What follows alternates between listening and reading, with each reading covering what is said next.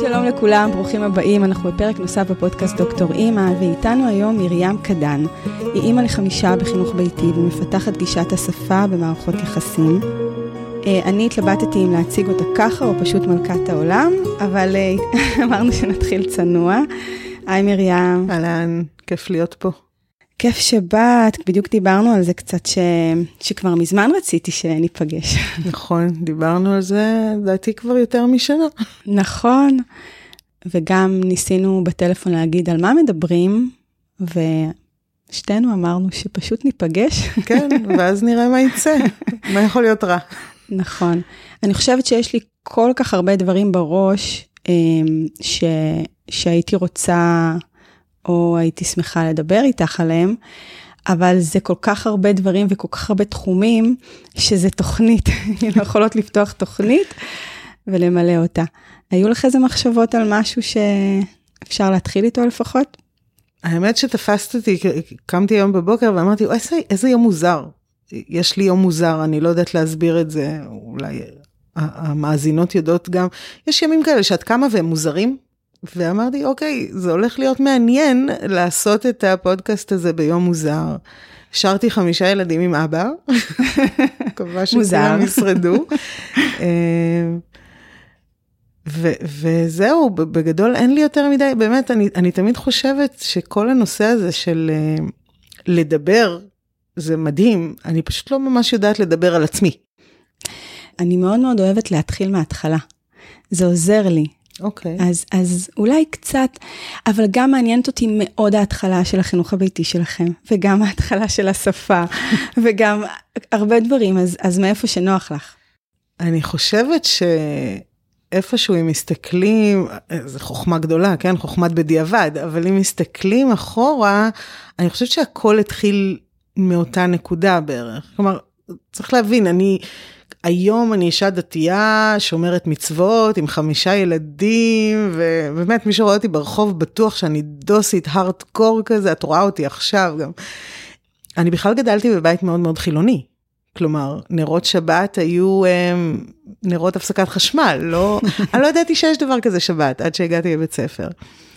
ומצד שני, אנחנו עלינו לארץ בשנות ה-80, כי אבא שלי מאוד מאוד פחד ששתי הבנות שלו התחתנו עם גויים. אז כאילו, אוקיי. okay. כן, אז כל ההתחלה שם היא נורא נורא מבולבלת, ואז באמת, אה, כשתהילה שלי נולדה, עוד היינו חילונים, תהילה היא הגדולה שלי, תכף בת 13, מי, מי בכלל חשב על חינוך ביתי? מי, מי בכלל חשב על, על להישאר איתה בבית? אני הייתי אשת קריירה, אני עבדתי 12-14 שעות ביום ונהניתי, לא מסבל, ממש היה לי טוב. אה, ואז היא נולדה. ופתאום כאילו, זה, זה, כל העולם שלך מתהפך.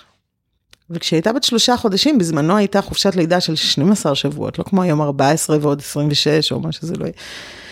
אז היא הייתה בת שלושה חודשים, והמנוולת הקטנה התחילה להתהפך.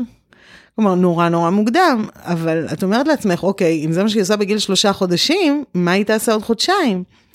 אז הערכתי. ו... והיא התחילה ללכת למשל בגיל שבעה חודשים, כלומר, וואו. אנחנו מדברות פה על, על זמנים לא הגיוניים. וואו.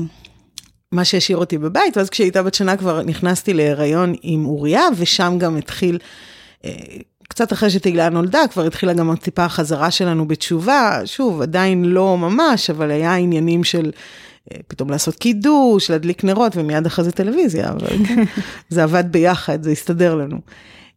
ואז כשהיא הייתה בת שנה, אוריה, אה, נקלטתי עם אוריה, שהוא השני שלנו, וכבר התפטרתי, כי זה היה מטופש. מה עסקת אז? בזמנו, וואי, את יודעת, זה מצחיק, עבדתי במכירות. ניהלתי אה, אה, מוקדי מכירות בגדול. ואז הבנו שהיא תישאר בבית. לא הבנו מה זה חינוך היא הייתה רק בת שנה, אף אחד לא דיבר על זה בכלל, אנחנו מדברות על לפני כן. 13 שנה, זה לא היה... זה קצת דינוזאורים, בלי פייסבוק, בלי... כן, כן, היה, היה תפוז, היה פורום תפוז. אה, הורות טבעית, ששם עוד טיפה לדיברו, היה את... אה, אתר באופן. באופן, שאני עד היום לא יודעת להשתמש בו, באמת, הוא אחד האתרים שאני פשוט לא הצלחתי לפצח, אז גם לא למדתי משם שום דבר, אבל בהורות טבעית בתפוז היו כמה אימהות וחינוך ביתי. שוב, גיל שנה, את יודעת, אני פשוט בבית איתה, אבל היה לי ברור שהיא כבר לא תיכנס. גם... כבר אז? היה לי איפשהו ברור שלפחות עד בית ספר אין, אין שום טעם, כי הנה עכשיו ייכנס עוד תינוק, אז מה, אם אני גם ככה איתו בבית, אז יהיה מטופש. זה כאילו הסתדר לוגית. אוקיי. לא, היה פה, לא הייתה פה איזושהי אג'נדה סדורה ומאורגנת. כשאוריה היה בן שנה, נכנסתי להיריון עם אליה. אז זה אוקיי. כאילו כבר נוצר מצב שכשתהילה הייתה בת שלוש וחצי, כבר היו לי שלושה ילדים. וואו, פיצים. כן, הם היו פיצים, אבל אני ממש נהניתי, שזה הפתיע אותי מאוד, כי אני תמיד חשבתי גם שאני לא רוצה ילדים, ובעיקר כי אני לא אהיה אימא טובה.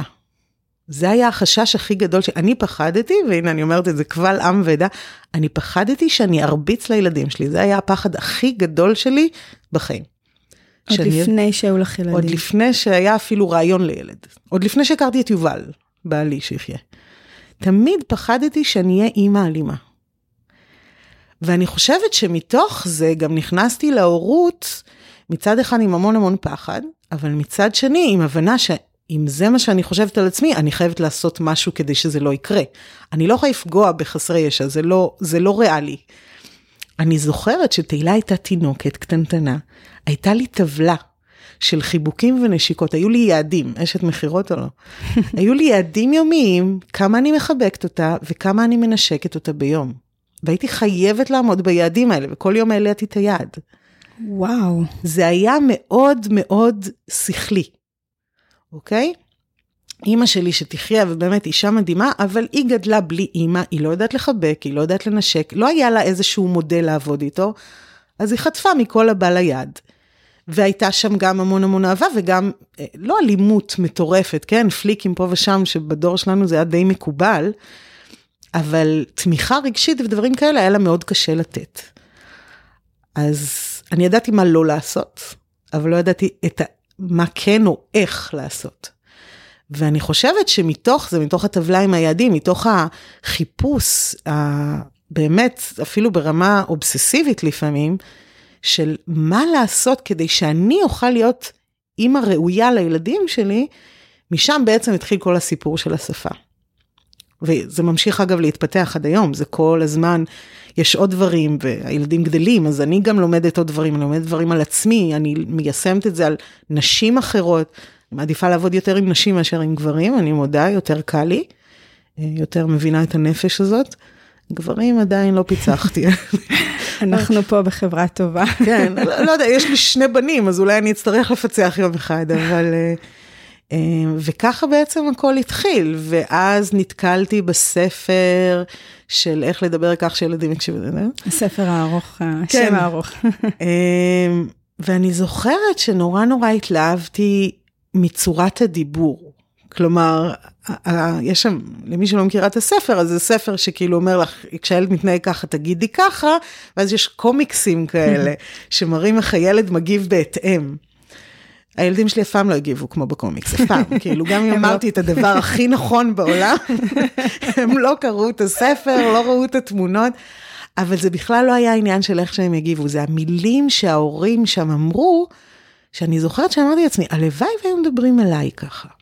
לא משנה מה הם מגיבים, הלוואי והיו מדברים אליי ככה, שרואים אותי ככה. אה, זה לא הספיק לי הספר הזה, כי, כי הוא באמת, הוא ספר נוסחאות. ואם יש משהו שלמדתי בחיים שלי זה שבאנשים אין נוסחאות, אין אחד שזה לשני. הלוואי. והיה, זה היה כל כך קל. היה מאוד פשוט, במיוחד בהורות, שאתה כן. כאילו חושב שאתה הורה, שאתה יודע מה לעשות, ואז ואז בא ילד שני, ומראה לך שאין לך מושג. עם תוכנה, עם הוראות הפעלה אחרות. ריסטארט. וזה לא רק ריסטארט, זה כאילו להוסיף עוד תוכנה על התוכנה שכבר קיימת, אז מייצר מלא באגים. כן. אמ, ואז המשכתי לחקור ובאמת הגעתי לדוקטור ניופלד, אה, שהוא כל תיאוריית ההיקשרות המורחבת, אה, שהיא עד גיל 8-9 וממשיכה לאורך כל החיים. משם הקפיצה לתקשורת מקרבת של מרשל רוזנברג הייתה, זה היה טבעית. כאילו מתבקש. ברנה בראון עם כל נושא הפגיעות של הפסיכולוגיה חיובית, כל הדברים האלה, יש עוד המון המון אה, אה, דברים מעניינים, ממליצה בחום לחפש את זה בטד וזה, ביוטיוב, אבל החיבור, בעצם השפה זה החיבור של כל הדברים האלה ביחד, מתוך ההבנה שאני כ- כמדריכה, כמנחה, כמלווה, לא יודעת כלום. התפקיד שלי היום, אני פחות עובדת עם uh, ייעוץ הורי, יש לי מנחות שעושות את זה, אני יותר מתעסקת בליווי אישי של נשים שרוצות לעשות תהליכים, או שהגיעו לאיזושהי נקודה ואומרות שאני רוצה אחרת. התפקיד שלי, כמו שאני רואה אותו, זה פשוט להאיר נקודות שהן לא רואות, לשאול את השאלות שאו שהן לא יודעות שצריך לשאול את עצמן, או שהן מפחדות לשאול את עצמן, כי באמת התשובות יכולות להיות מאוד מאוד מפחידות, ופשוט ללכת איתן בדרך שהן הולכות. וכל בחירה שהן יבחרו היא לגיטימית בעיניי כל עוד היא באמת בחירה. ו, ושוב, הגענו עכשיו למקום הזה, אני לא יודעת איפה השפה תהיה עוד חמש שנים או עוד עשר שנים, אין לי מושג. אבל את מתארת כל הזמן התפתחות בתוך כל זה. כל הזמן. כל הזמן, כי באמת, גם אני כבן אדם, אני כל הזמן משתנה ומוסיפה לעצמי דברים ומורידה דברים שכבר לא רלוונטיים. כן, אני, אני זוכרת את עצמי בתור אימא צעירה מאוד uh, בטוחה שפיצחתי את השפה, אני מתה על אימהות צעירות, יש להם את הביטחון המטורף הזה בהורות שלהם, אני יודעת, הן מרגישות בנוח לתת עצות לכולם וזה כל כך מהמם בעיניי. כי הם עוד כמה שנים יגלו שאין להם מושג קלוש, אבל אני חושבת שהביטחון הזה של תחילת הדרך, אי אפשר לשרוד בלעדיו. אי אפשר. כלומר, היום שיש לי גם מתבגרת וגם תינוקת בת שנה, אני יכולה להגיד לעצמי, טוב, מה אני יודעת? אין לי מושג. Yeah. אני גם לא מתרגשת מזה שהתינוקת בת שנה שלי כן ישנה איתי, לא ישנה איתי, כן יונקת, לא, זה, זה כבר לא דברים שמטרידים אותי, כי ראיתי כבר את העתיד, זה ייגמר, הכל ייגמר מתישהו. אבל הביטחון הזה נעלם, אבל אני חושבת שזה באמת איזושהי מתנה שהקדוש ברוך הוא נותן לאמהות בתחילת דרכן. קחו ערימות של ביטחון על דבר שאין לכם מושג קלוש בו, אבל תהיו 100% בטוחות. ככה אפשר לשרוד.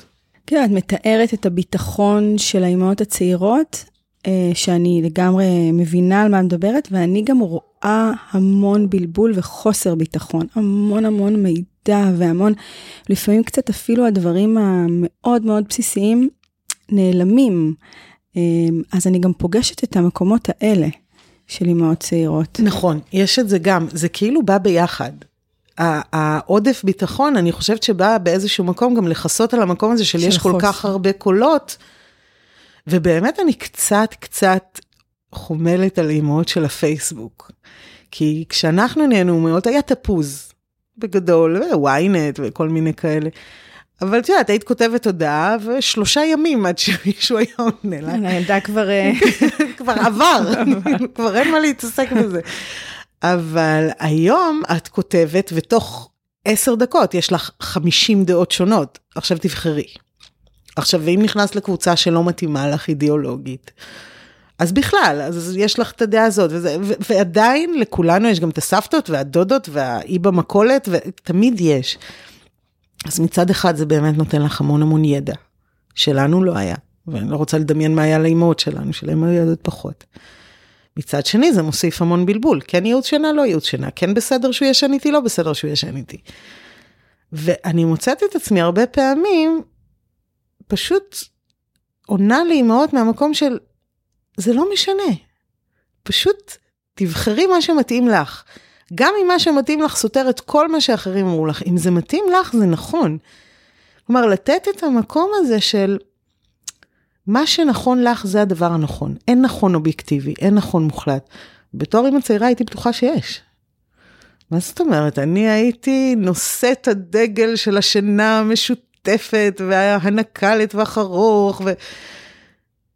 ווואלה, לא לכולם זה הולך ולא לכולם זה מתאים וזה סבבה. כל עוד את אוהבת את הילד שלך, לפרקים גם לא אוהבת אותו, גם זה בסדר, גם זה קורה. אה, וזהו, אני חושבת שהדבר הכי חשוב, בכל דבר אגב, בהורות, בחיים האישיים שלנו, בעבודה, זה פשוט לא, לא להפסיק ללכת. להיות על שביל ולא להפסיק ללכת. לא משנה מה קורה, מה קורה בנוף, פשוט ללכת. נפלת, קומי. את תיפלי עוד פעם אגב, אין, אין בכלל ויכוח, את תיפלי בצעד הבא כנראה, אבל תיפלי צעד אחד קדימה. וזה כל מה שיש לנו פה, ליפול צעד אחד קדימה. ויש בזה משהו שמצד אחד יכול להיות נורא מייאש, מצד שני, אותי הוא מאוד מנחם, כי אני יודעת, אני יודעת שזה יקרה, אני יודעת שמשהו, אף פעם לא יהיה מושלם, אבל אני גם יודעת שאני יכולה לקום, כי כבר קמתי מאה אלף פעמים. אז אני גם אקום במאה אלף ואחת, כי זה מה יש. כן, קצת התחלת עם זה כשתיארת את האימהות שלך באיזה גילוי מאוד מפתיע עם החשש הזה שלך שנכנסת איתו. ואני אומרת, כולנו רוצות להיות אימהות טובות, כולנו רוצות להיות יותר טובות כל הזמן. אנחנו, לא, לא יודעת אם כולנו, אבל אני באמת מכירה המון אימהות, ואני חושבת שזה משותף להמון אימהות, הרצון הזה, להיות אימא טובה. כן, אני נורא מפחדת מהמושג הזה, אימא טובה, כי הוא נורא נורא מופשט. וזה משהו שאי אפשר להגיע אליו. את לא יכולה להיות אימא טובה, תמיד. את לא תמיד טובה. וזה בסדר, מותר לנו לא להיות תמיד טובות. אמ, לקח לי המון זמן אגב להגיע למצב שאני מוכנה להגיד את זה בקול רם, שיש רגעים שאני אימא דרק, ממש דרק, כאילו אין לי כוח, אין לי סבלנות, אני צועקת. אמ, לא שהילדים שלי מתרגשים מזה יותר מדי, אני חושבת שאני מתרגשת מזה הרבה יותר מהם, הם כזה, אוקיי, יעבור לך. אמ, אבל המושג הזה, אימא טובה, הוא כל כך כבד. זה ממש מסע נוראי על הכתפיים שלנו. אני גם לא אוהבת את המושג הזה של אימא טובה דייה, או... גם אני. נכון, זה המושג? כן, אם טובה דייה, הוא, הוא לא, כי הוא התעוות עם הזמן. יכול להיות. היה רעיון נחמד מאחורי בהתחלה. הרעיון הבסיסי, יש הרבה דברים כאלה שהרעיון הבסיסי זה כמו פסק זמן בעונשים, הרי פסק זמן במקור לא היה לילד, היה להורה. כדי שהם יפסיקו להרביץ לילדים, הרי זה, זה התחיל בשנות החמישים כשחינוך היה במכות, ואז באמת הגיע העניין של הפסק זמן, בשביל שההורה ייקח פסק זמן, פתאום עכשיו הילדים צריכים... פסק זמן. אבל גם אימא טובה דייה, מה זה אומר בכלל? זה כאילו, אז מה, אני אמורה להסתפק ממועט? מה, מה הפרשנות של המשפט הזה? אז אני לא, אני לא אוהבת לא את זה, נורא קשה לי עם כולם, ואני אומרת, אני האימא שאני יכולה להיות עכשיו. אחר כך אני אדע יותר טוב, אז אני אהיה יותר טוב. אבל מה שאני יכולה לעשות עכשיו זה מה שאני יכולה לעשות עכשיו. ואם הדבר היחיד שאני מצליחה לעשות עכשיו זה לצרוח את נשמתי שיעזבו אותי בשקט, וואלה, אז לא הרבצתי. נכון, סטנדרט נמוך, אבל, אבל יש רגעים שאם לא תשימי לעצמך סטנדרט נמוך, לא יהיה שום סטנדרט. אז לפעמים הנמוך זה מה שאפשר. מה שצריך לזכור הוא שזה רק הרגע הזה. זה לא אומר כלום על הרגע הבא. זה לא אומר כלום על עוד שני רגעים, זה לא אומר כלום על שום דבר חוץ מעל מה שאני יכולה עכשיו. והעולם שלנו לא מודד אותנו על פי העכשיו. הוא מודד אותנו על פי איזשהו דמיון של פעם או דמיון של מחר, אוקיי? וזה נורא קשה כל הזמן לעמוד באיזושהי ציפייה שאין שום סיכוי, לה... אין, אין באמת, אין שום סיכוי לשום אימא לעמוד בציפייה הזאת, גם אם היא פנימית וגם אם היא חיצונית, לעמוד בציפייה של האימא ההיא שאמורה להיות. כן, אני חושבת שמה שאת אומרת, הוא בעצם מדבר על איזושהי פנטזיה אימהית שכולנו מחזיקות. לכולנו יש איזו פנטזיה של האימא שאנחנו רוצות להיות, יש כאלה שמחזיקות את זה אפילו עוד לפני שהן הופכות להיות אימהות. ואז יש את האימהות שאנחנו מסוגלות לה, ויש את הפער, וכל כך הרבה צרות יושבות uh, בפער הזה. כן, ה- ה- כל הקונפליקטים, בין אם פנימיים או בין חיצוניים, כל הקונפליקטים שאני מכירה בכל אופן, חיים בפער בין הציפייה למציאות. ו... ואחד הדברים שאני מלמדת ולומדת כל יום מחדש בעצמי, כן? כי אני לא חפה מ... זה לוותר על הציפייה. זה פשוט לוותר. עכשיו, זה נשמע מצחיק, כאילו, מה, אם את לא מצפה לשום דבר, אז את לא מתקדמת לשום מקום. אבל זה בדיוק העניין, שאם אני מצפה למשהו, אני לא מאפשרת לכאן ולעכשיו להיות.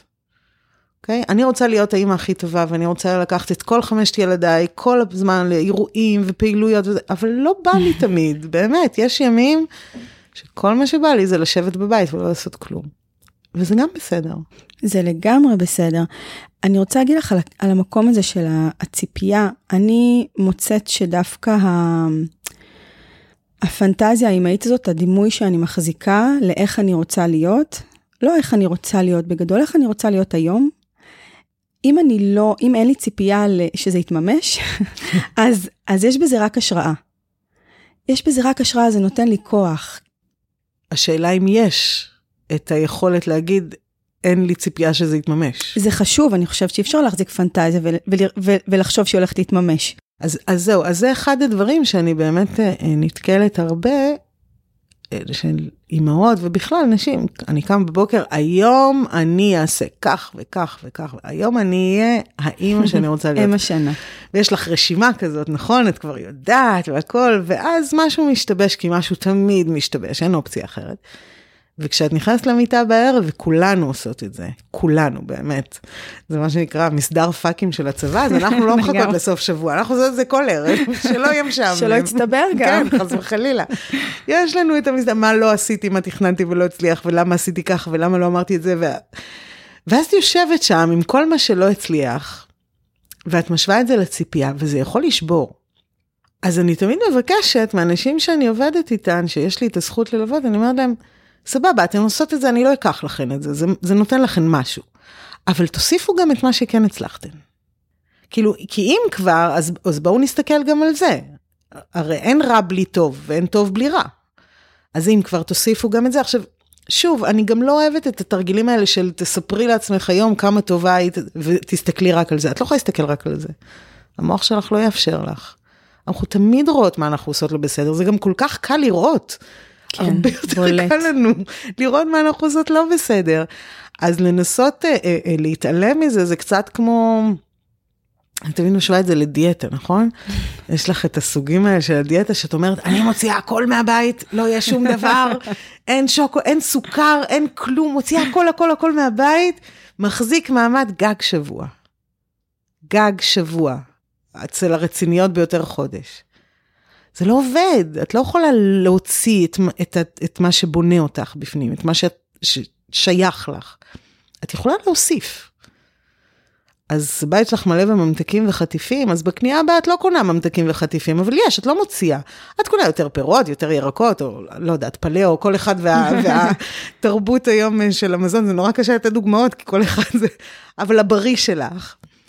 ולאט לאט הפחות טוב יוצא, ורק הטוב יחסי נשאר. אז זה לא חוכמה להתעלם ממה שלא עובד לנו, כי הוא שם, הוא פשוט יצעק יותר חזק. אבל זה גם לא חוכמה להתייחס רק אליו. צריך למצוא גם וגם, ובגלל זה אני מאוד מקפידה על הכאן ועכשיו. כי גם אם כאן ועכשיו כעסתי, רבתי עם בן זוג שלי, צעקתי על הילדים, עשיתי משהו שלא מתאים, זה כאן ועכשיו, זה לא אומר כלום על הדקה הבאה.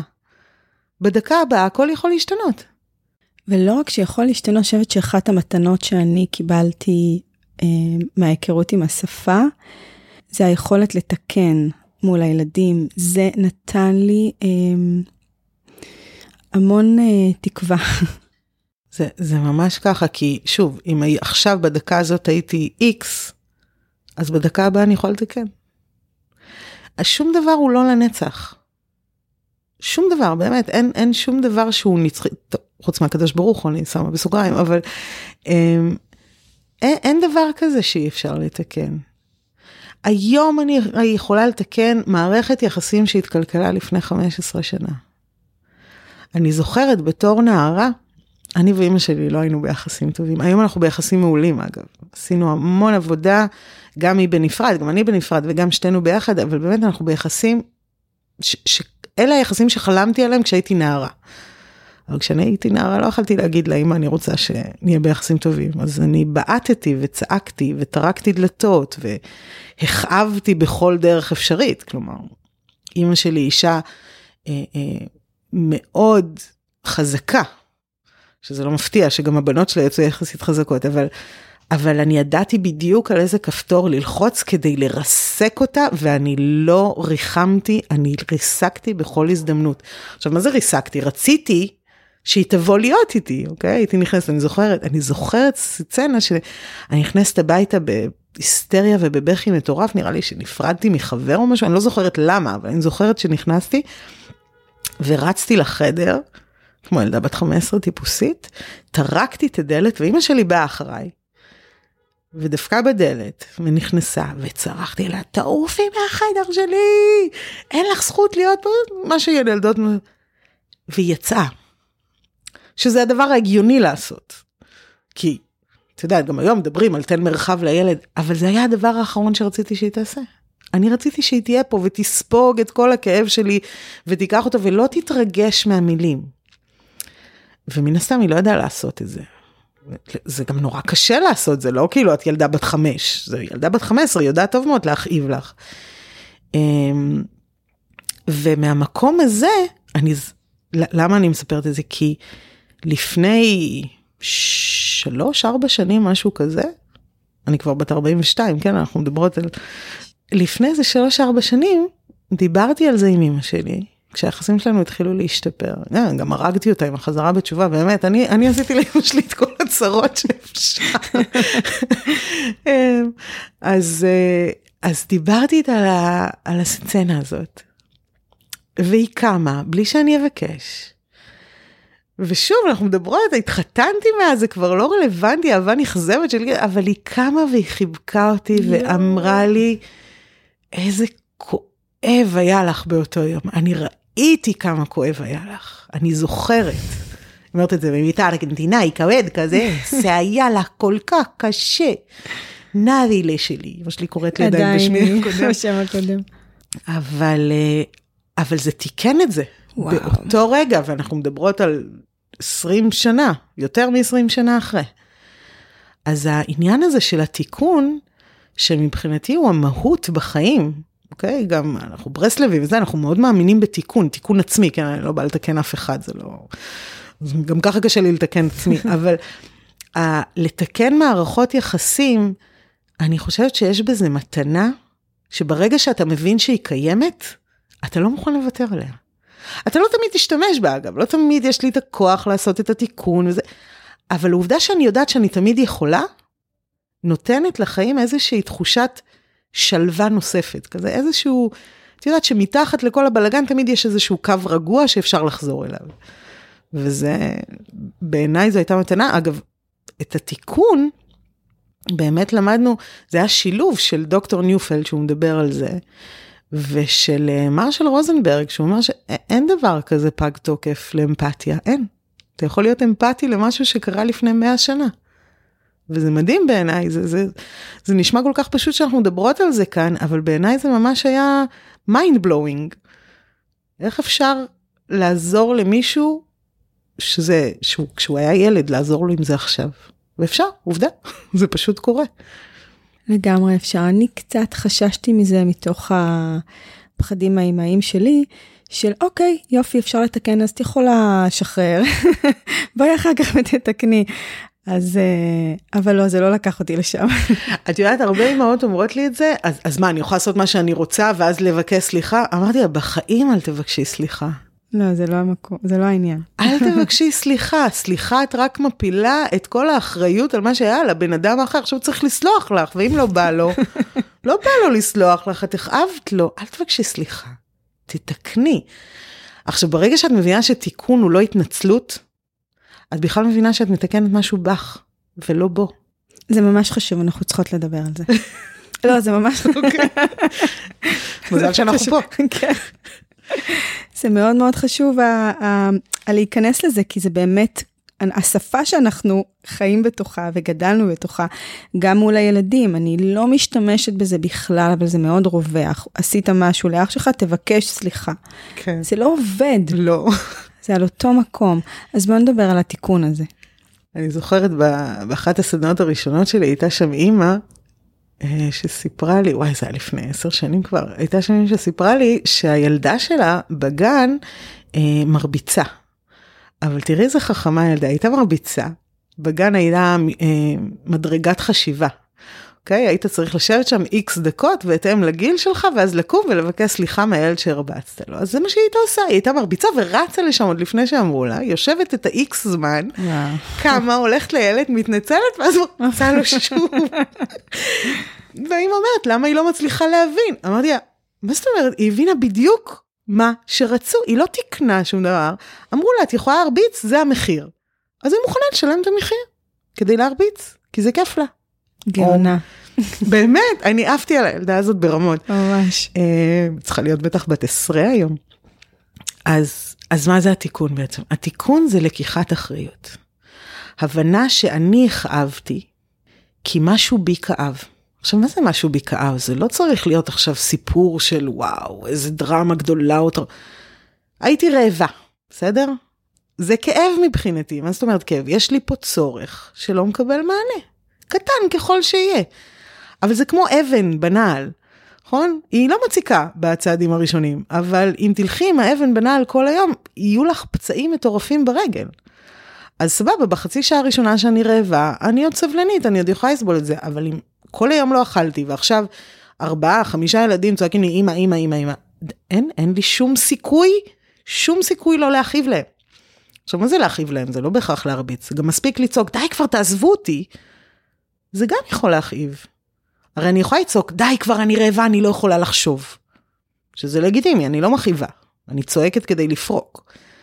אבל כשאני מאשימה מישהו, כשאני מנסה להכאיב לו, זה בגלל שמשהו כואב לי. אין דבר כזה שכאב אה, אה, מתרחש בעולם בלי שלמישהו כאב קודם. ככה זה עובד. כאב מוליד כאב. אז התיקון בעצם בא לקחת אחריות על הכאב הזה, להגיד בעצם, מה, מה קרה שם?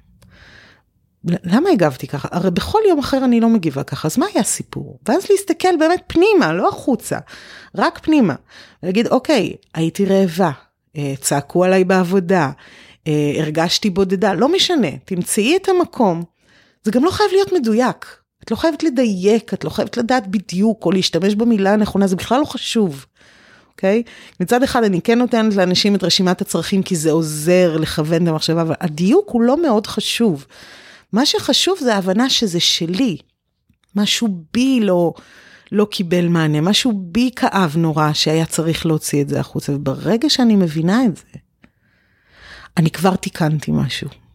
לקחתי אחריות על המקום הזה. עכשיו, אני כנראה לא אוכל לקחת בחזרה את הצעקה של תעזבו אותי בשקט, אבל אני כן יכולה למחרת להגיד, תקשיבו, אתמול בערב הייתי נורא רעבה, והסיבה שצעקתי היא בגלל זה, אתם לא צריכים לעזוב אותי בשקט. אבל מאוד יעזור לי אם כשאתם רואים שאני ככה עצבנית, תזכירו לי שכנראה משהו בי לא, לא מקבל מענה. או כל דרך פלצנית אחרת להגיד את זה לילדים, זה בסדר, כן? אל תשתמשו במילים שלי, המילים שלי, זה לא תמיד נשמע ככה, זה צריך להיות הרבה יותר טבעי. אבל ברגע שמסתכלים פנימה, מסתכלות פנימה, אי אפשר לפספס את זה, זה התיקון. זו לקיחת אחריות אמיתית. מה שאין לך בהתנצלות, אין שום לקיחת אחריות בהתנצלות. יש מחיר. יש מחיר לשלם, אני עושה איקס, אני, משל... אני הולך לכלא, אני מבקש סליחה, אני משלם קנס, אני... האם זה מה שימנע ממני לעשות את זה שוב? לא. אולי אם זה ממש ממש ממש יכאב לי, אני אנסה להימנע מזה כדי שלא יכאב, אוקיי? אולי אם תפסו אותי כבר חמש פעמים על 150 קמ"ש, אז אני אסע איזה שנתיים על 100 קמ"ש ולא אעבור. אבל בסופו של דבר זה לא יחזיק מעמד, כי בסופו של דבר יהיה היום הזה שאני מת להגיע, מתה להגיע הביתה, ואני עייפה ואני רעבה ואני נוסעת על 150 קמ"ש. ברוב הפעמים אגב לא יתפסו אותי גם. זה, זה ההבדל שבעיניי הוא מאוד מאוד אמותי בין הסליחה, שכולנו עשית לו אז תבקש סליחה, כאילו זה, זה אמור אה, אה, ללמד את הילדים להתנהל בעולם האמיתי, אבל בעולם האמיתי אף אחד לא מבקש סליחה ככה. אתה תובע מישהו, אתה כועס עליו, אתה מנתק קשר, את... או שאת אומרת סליחה, ואז החברה שלך אומרת, טוב, טוב. כאילו, מה עוזרת לי הסליחה שלך?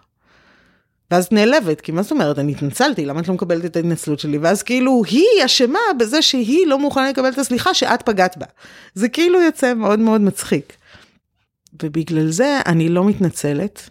טוב, זה לא לגמרי נכון. לפעמים אני משתמשת בזה כאסטרטגיה. אה, נגיד אני עכשיו בכביש ובטעות חתכתי מישהו ובאמת לא התכוונתי, אז אני עושה לו סליחה כזה עם היד, כי אין, באמת, כי עכשיו להיכנס, אני, אני לגמרי לוקחת אחריות שזה היה פדיחה שלי, אבל אני לא יכולה להתחיל איתו דיון, אז אני עושה סליחה כזה ומתקדמת. לא מאוד מטריד אותי שהוא לא יסבול אותי לתקופה הקרובה של ה-20 שניות עד שהוא ישכח מזה. אבל בקשרים שחשובים לי, או במערכות יחסים ש... את יודעת, שחוזרות, לא פגשתי את הבן אדם פעם אחת ודי. אז אני לא מתנצלת. אבל לא יוצא לך שעשית משהו שאת מצטערת שהוא קרה, ואז מתנצלת עליו? לפחות פעם ביום. אוקיי, ואז לפחות איך? לפחות ביום ביום אני מצטערת על משהו. אה, אני לא מתחרטת, זה מאוד חשוב לי להדגיש, כי, כי יש הבדל בין צער ומצטערת, כשאומרים מצטערת, אני מתכוונת, באמת, אני חווה צער על זה שצעקתי על הילדים. זה מצער אותי שעשיתי את זה, כי אני רואה איך זה משפיע עליהם. אגב, אני חווה צער לא רק בגלל איך שזה משפיע עליהם, כי כשאני צועקת עליהם, עכשיו הם מתחילים לצעוק אחד על השני, זה מדהים איך שזה קורה, זה כמו מדהים. אבני דומינו כזה, אני נופלת, כולם נופלים אחריי. אוקיי, הם יכולים להיות ביום מושלם, אבל אני איבדתי רגע סבלנות וצעקתי על אחד מהם, תוך עשר שניות, חמישתם רבים אחד עם השני, כולל התינוקת. כמו להדליק אה, גפרור באיזה שדה. לגמרי ככה. אז כן, זה מעורר בי צער, ודאי שזה מעורר בי צער, וזה מגביר את הכאב, אבל אם אני שמה לב לצער הזה, ואני לא מתייחסת לזה כאל הם סתם מעצבנים אותי, אלא וואלה, משהו פה קרה, הם מכאיבים אחד לשני, זה לא קורה סתם. אז מתוך הצער אני יכולה לשנות, מתוך הצער אני יכולה לתקן. אני לא רואה ערך בלהתחרט. אה, אני לא יכולה לשנות מה שכבר קרה. אני כן רואה ערך ברגש שהוא צער ואבל.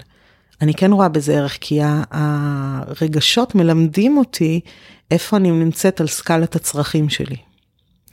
וכשיש בי צער, זה אומר שאחד הצרכים שלי לא מקבל מענה, ואני צריכה להסתכל פנימה. כי אם אני לא אסתכל פנימה, אני יודעת מה יהיה בסוף. מישהו יכאב, וזה יחזור אליי כמו בומרנג, וזה יכאב לי שוב. אני חושבת שבאמת כל מה שאת מדברת עליו פה בתוך הבית, אה, זה כמו איזה מעבדה קטנה, שקל לי, קל לעשות את הדברים ולראות מיד את האפקט, גם אתה מקבל מיד את הפידבק, לכאן ולכאן. בשנייה. כן. ואני מוצאת שכשאני יוצאת אה, לעולם ופוגשת אנשים אה, מבוגרים, שהם לא הילדים שלי, אז אה, כל השפה וההתנהלות הזאת אה, מאותגרת. נכון. אה, בעיקר אנשים שגדלו כמו שאנחנו גדלנו, את יודעת, אה, שלא נדבר על הדור שמעלינו, שהוא כאילו רגשות זה חולשה, אל תדברו על זה בכלל. אבל גם הדור שלנו יש לו לא מעט, אה, מעניין מה יהיה לדור של הילדים שלנו, גם להם בטח יהיה. ממש. אבל אני גיליתי כמה דברים. קודם כל, תלוי מי האדם. אם הוא חשוב לי, ויש אנשים שחשובים לי, אני אעשה איתם מאמץ. כי אני גיליתי שזה בכלל לא משנה איך הוא מגיב, רק איך אני מגיבה. כלומר, אם הוא יעמוד שם ויצעק עליי ויכעס עליי ואני אקשיב למה שיוצא לו מהפה, אני כנראה מאוד אסבול ואני אגיב בהתאם. אבל אם הוא יצעק עליי וידבר אליי מגעיל ויגיד לי כמה אני נוראית וזה, ואני אשמע את מה שהוא רוצה להגיד לי, שזה בגדול נורא נורא כואב לי, כי צורך שלי נפגע ואת היית טריגר לזה. את לא אשמה, אבל את עוררת את, את הכאב הזה. אז יהיה לי הרבה הרבה יותר קל להיות אמפתית לכאב שלו. הרי יובל תמיד אומר שאני קצת כמו וודי אלן, או שאוהבים אותי או ששונאים אותי, כאילו אין, אין, אין הרבה באמצע אצלי. אני חושבת שהוא טיפה מגזים, אני יותר כמו כוסברה, יש כאלה שיכולים לסבול אותי, ו... אבל אבל אחד הדברים ששמתי לב, זה נורא פולט בעידן הפייסבוק והמדיות החברתיות, מודה שאני נורא מעוכבת, אין לי אינסטגרם ואין לי טוויטר, אני תקועה בפייסבוק. הבת שלי כבר הודיעה לי כמה אני זקנה בגלל זה, לגמרי. אני בסדר עם הזקנה הזאת. אז מה קורה שם באמת, אז באמת אפשר, הזאת? אז אפשר לראות את זה גם שם, שכאילו תוקפים, יש שם המון המון תוקפנות. עכשיו, הכל עניין של איך שאני רואה את זה. עכשיו אני מודה ומתוודה שגם אני לפעמים נופלת ותוקפת חזרה, כן. ואז תמיד נור, נורא אוהבים להזכיר לי, אבל את, מה זה? כן, גם אני, הנה הוכחה שגם אני אנושית. אה, אני חושבת שאני הכי אנושית מכולכם. אבל אם את מסתכלת על הדברים, את אומרת, אוקיי, זה מה שהוא חושב עליי. אין לזה שום קשר למי שאני באמת. אגב, זה עובד לשני הכיוונים, גם כל אלה שמהללים אותי וכותבים לי איזה מדהימה, אני לא, אני לא מדהימה. אני גם וגם וגם וגם, יש בי המון צדדים. אז המקום הזה של להסתכל על מה שהוא אומר, עכשיו אני יכולה לעשות בחירה, או שאני מתעלמת, כי היופי בפייסבוק שאת פשוט לא חייבת להגיב, ועוד חצי שעה כולם ישכחו מזה ממילא. או שאני מגיבה לכאב שלו. אגב, זה לא תמיד יעבוד, זה לפעמים יישמע לו אה, מתנשא בזה, כי, כי הוא נורא נורא כועס כבר, אז, אז זה לא משנה מה תגידי. כן, להגיד לו, אני מבינה שכואב לך. כן, אני, אני גם לא משתמשת במושג, אני מבינה שכואב לך, אבל הרבה פעמים אני כן יכולה לכתוב, תקשיב, זה נשמע באמת מבאס מה שאתה אומר. אני, אני רואה את זה אחרת, אבל אני מבינה מה אתה אומר. אה, ואז זה תלוי איך ניסחתי את זה, או תלוי מי האדם שמולי, כמה עצבים יש לו, אז או שזה יעבור לוואלה וזה, ואז פתאום לייקים הדדיים אחד לשני, שזה תמיד מצחיק אותי. כי את מתחילה ממקום של 180 מעלות ופתאום אתם סבבה. או שכאילו זה, זה מתמוסס איכשהו, כי באמת זה פייסבוק זה נעלם, אבל ב face to face זה תמיד עובד. אם את מצליחה לא לשמוע את המילים שיוצאים לאדם מהפה, זה לא תמיד קל. אלא לשמוע את מה שהוא מנסה להגיד לך, ולהגיב למה שהוא מנסה, מהניסיון שלי, אחרי שלוש, ארבע פינג פונגים כאלה של... אה, אז הוא מתרצה, והוא מקשיב לך. וואי, זה, זה קפיצה, זה כמעט קפיצת הכרה, כי שוב, עם הילדים, קל. רומי יכולה להגיד לי לפחות מה ביום איזה אימא מעצבנת את. זה באמת, באמת לא מטריד אותי. נכון. אבל, אבל זה נורא קשה לעשות את זה בחוץ, וגם תיארת את הפייסבוק, ששם בכלל זה עולם שאת אומרת שאת שם, אני אפילו לא מצליחה לפצח אותו. כי הכל מאוד מהיר ומאוד לא אישי, ו, ו, נכון. ולקחת על עצמך אה, קבוצה אה, מאתגרת. אה, לקחתי כמה קבוצות מאתגרות. אז אני, אני, אוקיי, אז אני מכירה אחת מאוד מאתגרת, כנראה שיש עוד. 아, טוב, גם את הקבוצה של כן. השפה. כמובן, אבל, אה. אבל יש את הקבוצה של הדיונים שהיא... וואי, הקבוצה של הדיונים, יובל תמיד אומר שזה ה... זה האלטר איגו שלי. זה נורא מצחיק. תרגול מעולה. כן, אני שם כאילו מרשה לעצמי להיות טרולית, להיות uh, נוקשה, להיות ההפך המוחלט מהרכות וההכלה שיש שאני בשפה. האמת היא שהקבוצה של דיונים, בגלל ש... אם, אם לא מחזיקים את זה נורא נורא אה, קצר, אז בשנייה היא הופכת לקבוצה של ריבים ושל פרסומות. אני רואה את זה בקבוצות חינוך ביתי אחרות. אה, זה מאוד מאוד בולט בגדולות שבהן.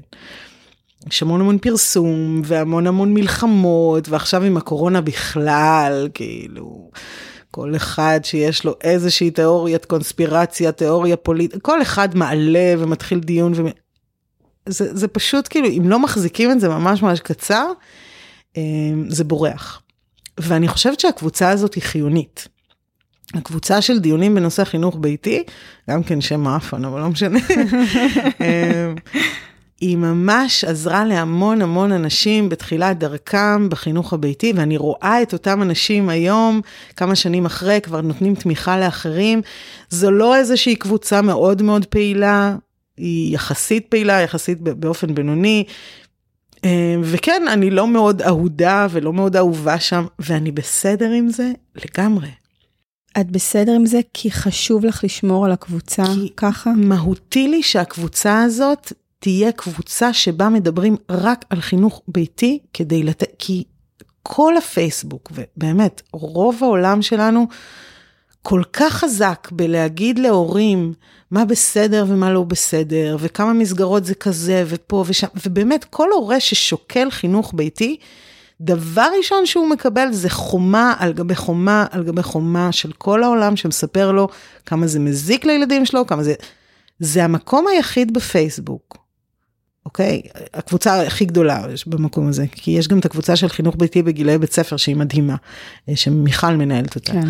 שהיא באמת אחת הקבוצות המדהימות, אבל אלה שתי הקבוצות, גם הקבוצה שלי הקטנה יותר. הן קצת אחיות הקבוצות האלה. נכון, אנחנו משתפות הרבה פעמים נכון. פעולה, כן, כי, כי אנחנו באמת מאמינות שזה חשוב.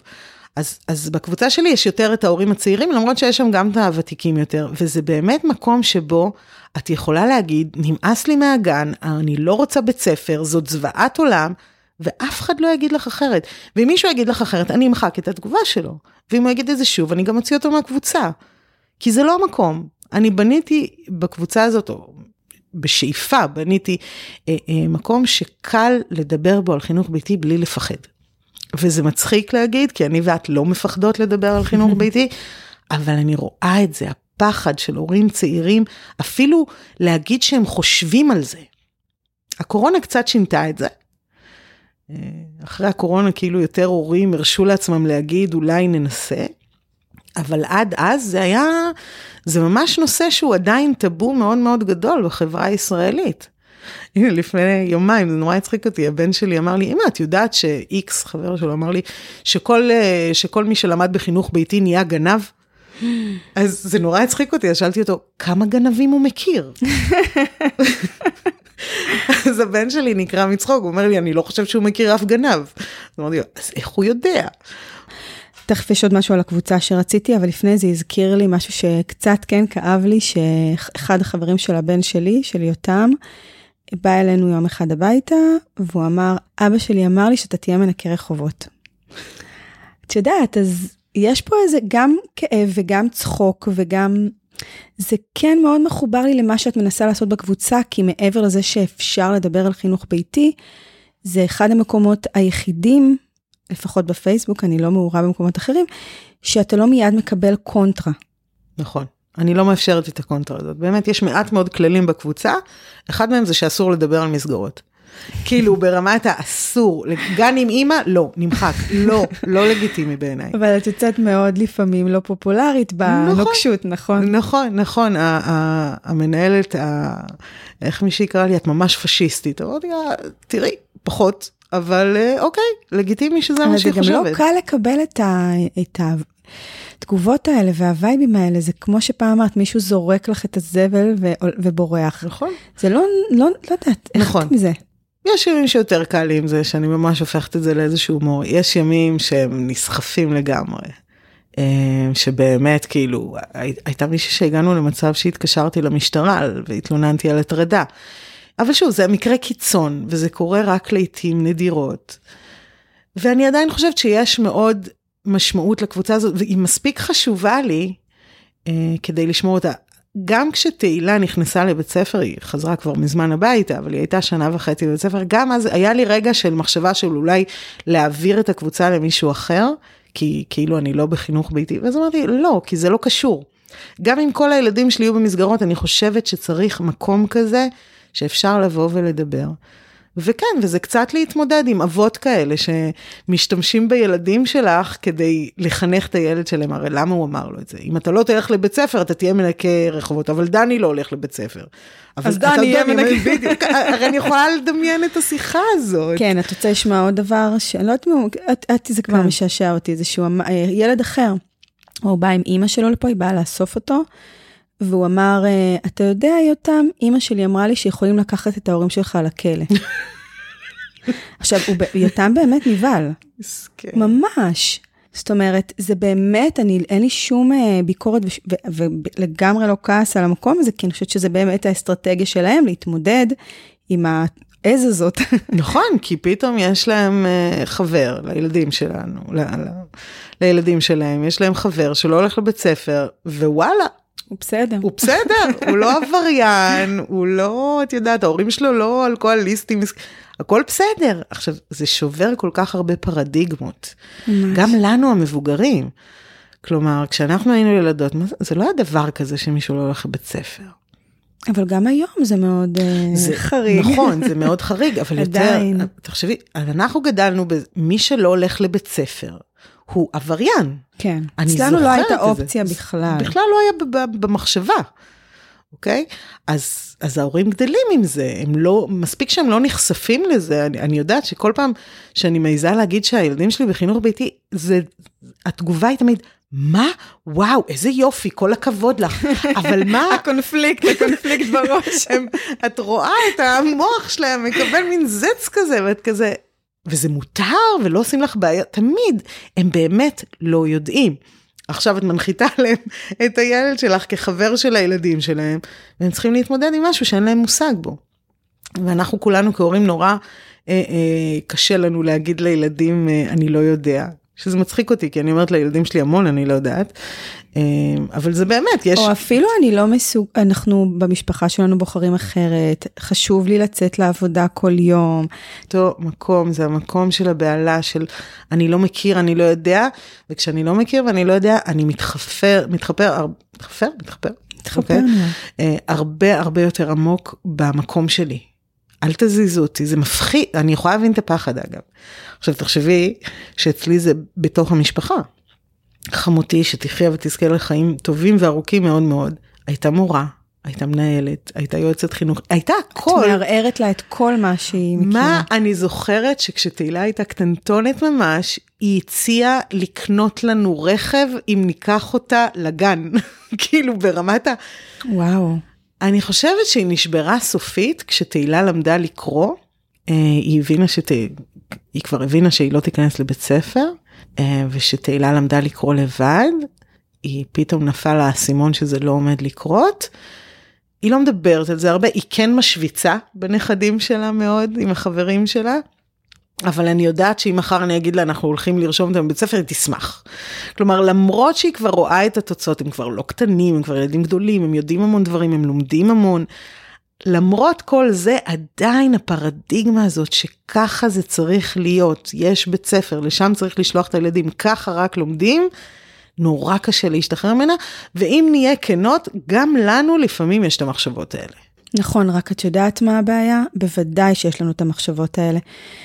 שמכיוון שאנחנו אה, עומדות אה, באיזושהי חזית והודפות ומגנות על הבחירה הזאת, אז את המחשבות האלה ואת השיח הזה אנחנו יכולות במקסימום אולי, אולי לעשות עם עצמנו, ואם אנחנו ממש ברות מזל, אז עם בן הזוג. נכון.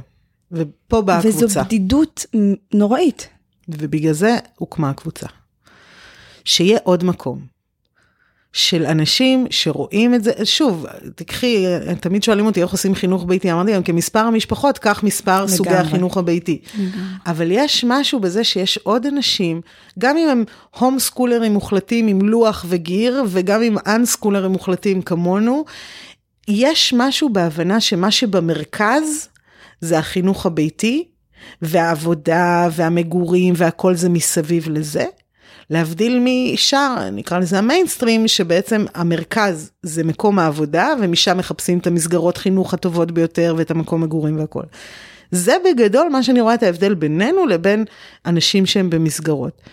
וחוץ מזה אין, אין משהו משותף, אבל הדבר הזה הוא כל כך חזק וכל כך בודד.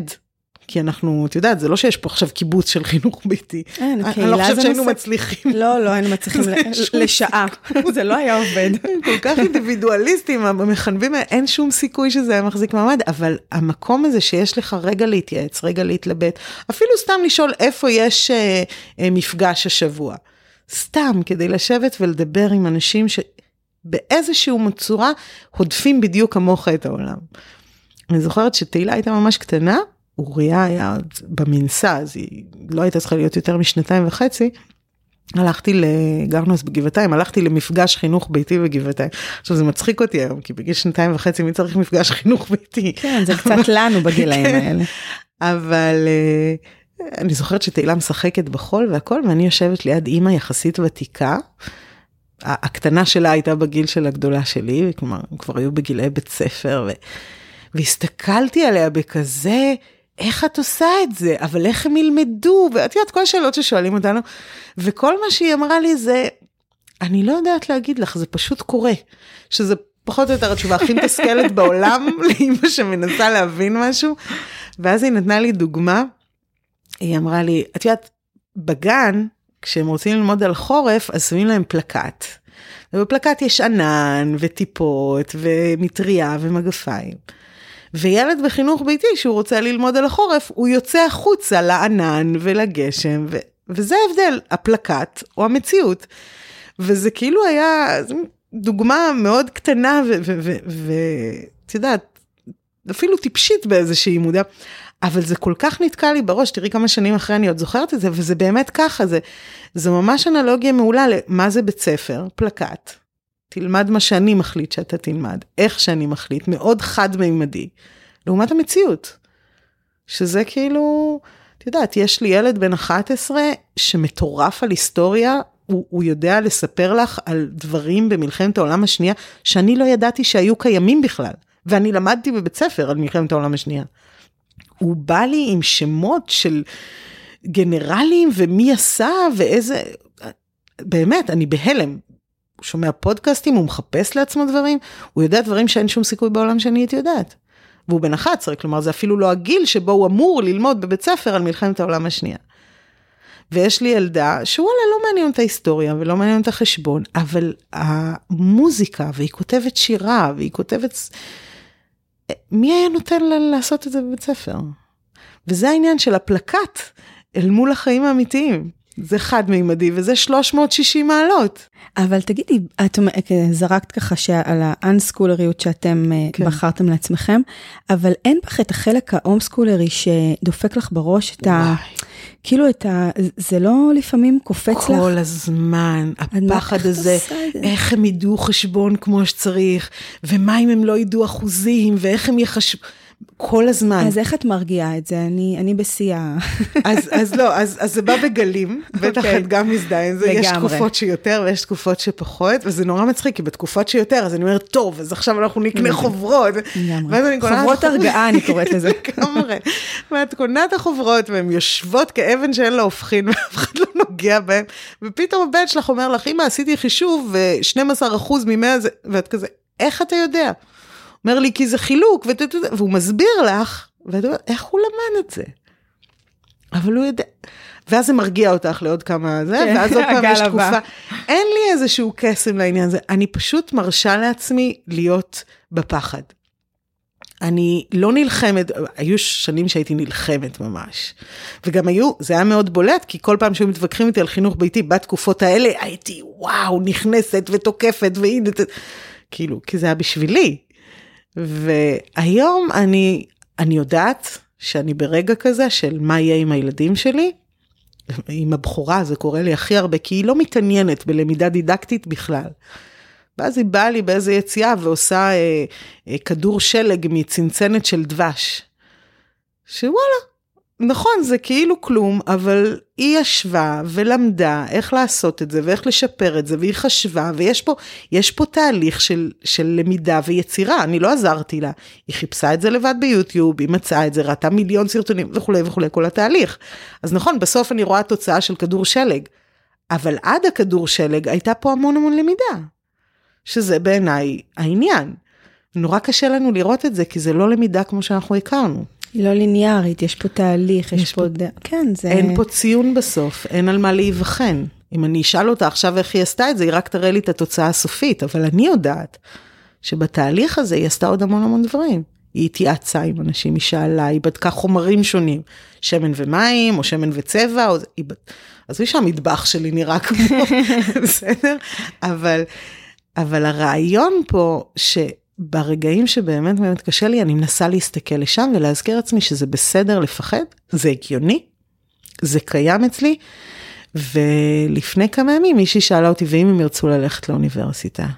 אמרתי, אז שילכו. ואז אוריה, השני שלי, צעק, אני רוצה ללכת לאוניברסיטה. אמרתי, מצוין. אז היא אמרה לי, אבל מה אם הם יעשו בגרויות? אמרתי, אולי הם לא יעשו, אולי הם ילכו לפתוחה.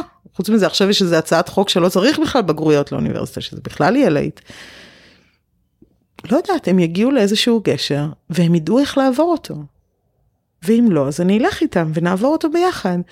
כי בסופו של דבר, זה מחזיר אותנו למה שדיברנו עליו קודם, יש רק כאן ועכשיו. רק כאן ועכשיו, זה כל מה שיש לנו בעולם הזה. אני יודעת מה יהיה עוד עשר שנים? לא. כשאני למדתי קוסינוס וסינוס בתיכון, אני, אני חייבת להודות שכן השתמשתי בזה פעם אחת כאישה בוגרת. שזה נורא מצחיק, כי רציתי לשים דוד שמש, גרתי בתל אביב. ורציתי להתקין דוד שמש בעצמי, אז את צריכה לחשב את הזוויות לכיוון הזה, איך לשים את הקולט שמש. זה שבכלל זכרת לחבר בין אני מאוד אוהבת מתמטיקה. אני מאוד מאוד אוהבת מתמטיקה, זה תמיד דיבר אליי. אמ, אז זו הייתה הפעם היחידה בחיים שלי שהשתמשתי בקוסינוס וסינוס, ואני חייבת להודות שהשתמשתי במחשבון, לא הצלחתי לחשב על דף. זה too much.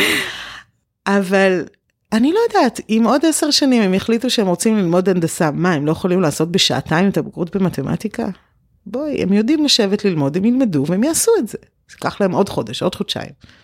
אימא שלי בגיל 58 הלכה ללמוד תיווך ועברה את המבחן הממשלתי. אם אימא שלי בגיל 58 יכולה ללמוד כל כך הרבה חוקים ומשפטים בשפה באמת לא ברורה, כשהיא, שפת עברית היא לא שפת האם שלה, היא יכלה לעשות את זה ולעבוד בתיווך, גם הילדים שלי יצליחו ללמוד מה שהם רוצים. למידה משמעותית היא למידה שמאפשרת לך לפתוח את הדלת וללמוד. ובבית ספר אתה לא פותח דלת, אתה פותח חלון קטן למה שאני מרשה לך ללמוד. ואני לא יודעת אם, אם סיפרתי לך, אבל גם אוריה היה בבית ספר. Mm. כשרשמנו את תהילה הוא נורא נורא רצה וממש בעט וצעק ואמרנו טוב שינסה. הוא היה רשום חודשיים בבית ספר, הוא היה עשרה ימים, מתוכם יומיים של טיול שנתי. זה מה שהוא הצליח להחזיק מעמד בבית ספר. עכשיו בואי, הילד brainiac, הוא מאלה שאת אומרת איזה מלחיץ, הוא רוצה לדעת משהו, תוך שלוש שעות הוא יודע עליו הכל.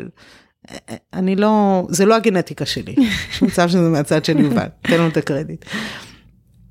הוא מאוד נהנה מהשיעורים, הוא נורא סבל מהבית ספר, ועכשיו מה קרה? באחד השיעורים, הוא רצה לדעת יותר, והמורה אמר לו, את זה לומדים בכיתה ו'. והוא פשוט לא הבין את התשובה. זה נורא מתסכל. הוא הסתכל עליו ואמר לו, אבל אני רוצה לדעת את זה עכשיו. זה היה אז כיתה ג'. הוא אומר, אתה תדע את זה עוד שלוש שנים. למה אני צריך לחכות? הוא פשוט לא הבין, ואני איתו אגב, למה אני צריך לחכות אם אני רוצה לדעת את זה עכשיו? אז הוא חזר הביתה ולמד את זה לבד, כיאה לחנון אמיתי, אה, ולמחרת הוא בא למורה ואמר לו, לא חיכיתי, למדתי, תודה. כאילו, הודה למורה. אבל תקשיבי, זה נחת, כשיש ילד כזה שהוא אה, יודע להשיג ידע ושהוא מתעניין בדברים. את יודעת, ההום סקולוריות שלנו נראה לי יותר מתקוממת, או יותר, יותר האזעקה עובדת, מול ילדים שזה לא בראש להם. לא בראש להם. נכון, נכון, איתו נורא קל, ועם האחרים זה טיפה יותר קשה, כי, כי את לא רואה את הלמידה. אליה השלישי שלנו חזק במספרים, הוא מאוד מאוד אוהב, זה, זה יצא קצת, הוא מאוד אוהב מספרים, והוא כל הזמן מחשב ומראה לי וזה, ומשחקי מספרים, ודברים מעניינים במספרים, את יודעת, כל הדברים האלה, ו, ואני איתו, כי זה ממש מעניין. אז חמי כל הזמן בודק אותו ובוחן אותו. איזה קטע זה. עכשיו, אליה זורם, כי זה כיף לו.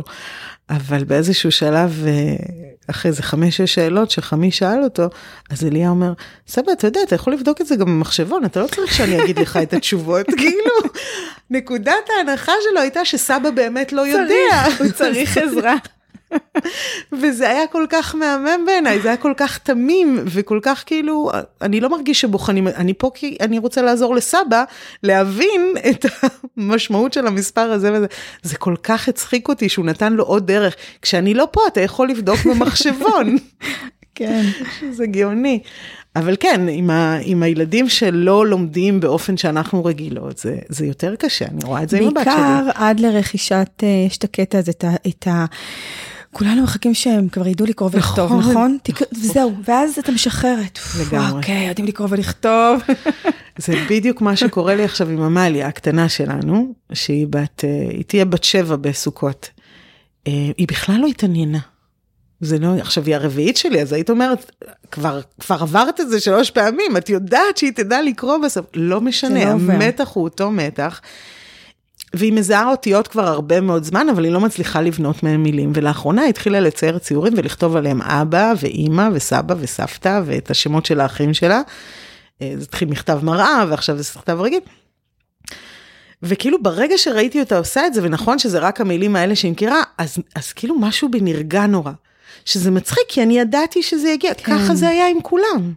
נכון, כל אחד לומד בדרך קצת אחרת ובמהירות קצת אחרת. אליה למשל, הוא בכלל לא זיהה אותיות, הוא זיהה ישר מילים. מתוך המילים הוא למד לזהות אותיות. זה עבד אצלו הפוך. הכל עובד אצלו הפוך, ילד. אמ, תהילה בכלל למדה לקרוא בגיל שמונה. שזה כאילו נורא מאוחר לבית ספר, הם אמורים ללמוד עד גיל חנוכה, משהו כזה. כן, חנוכה של כיתה א'. כן, משהו גיל חנוכה, אני קוראת לזה.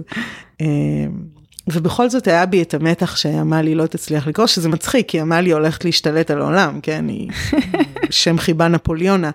אמ, אבל אי אפשר לברוח מזה, העניין הוא שצריך להכיר את זה.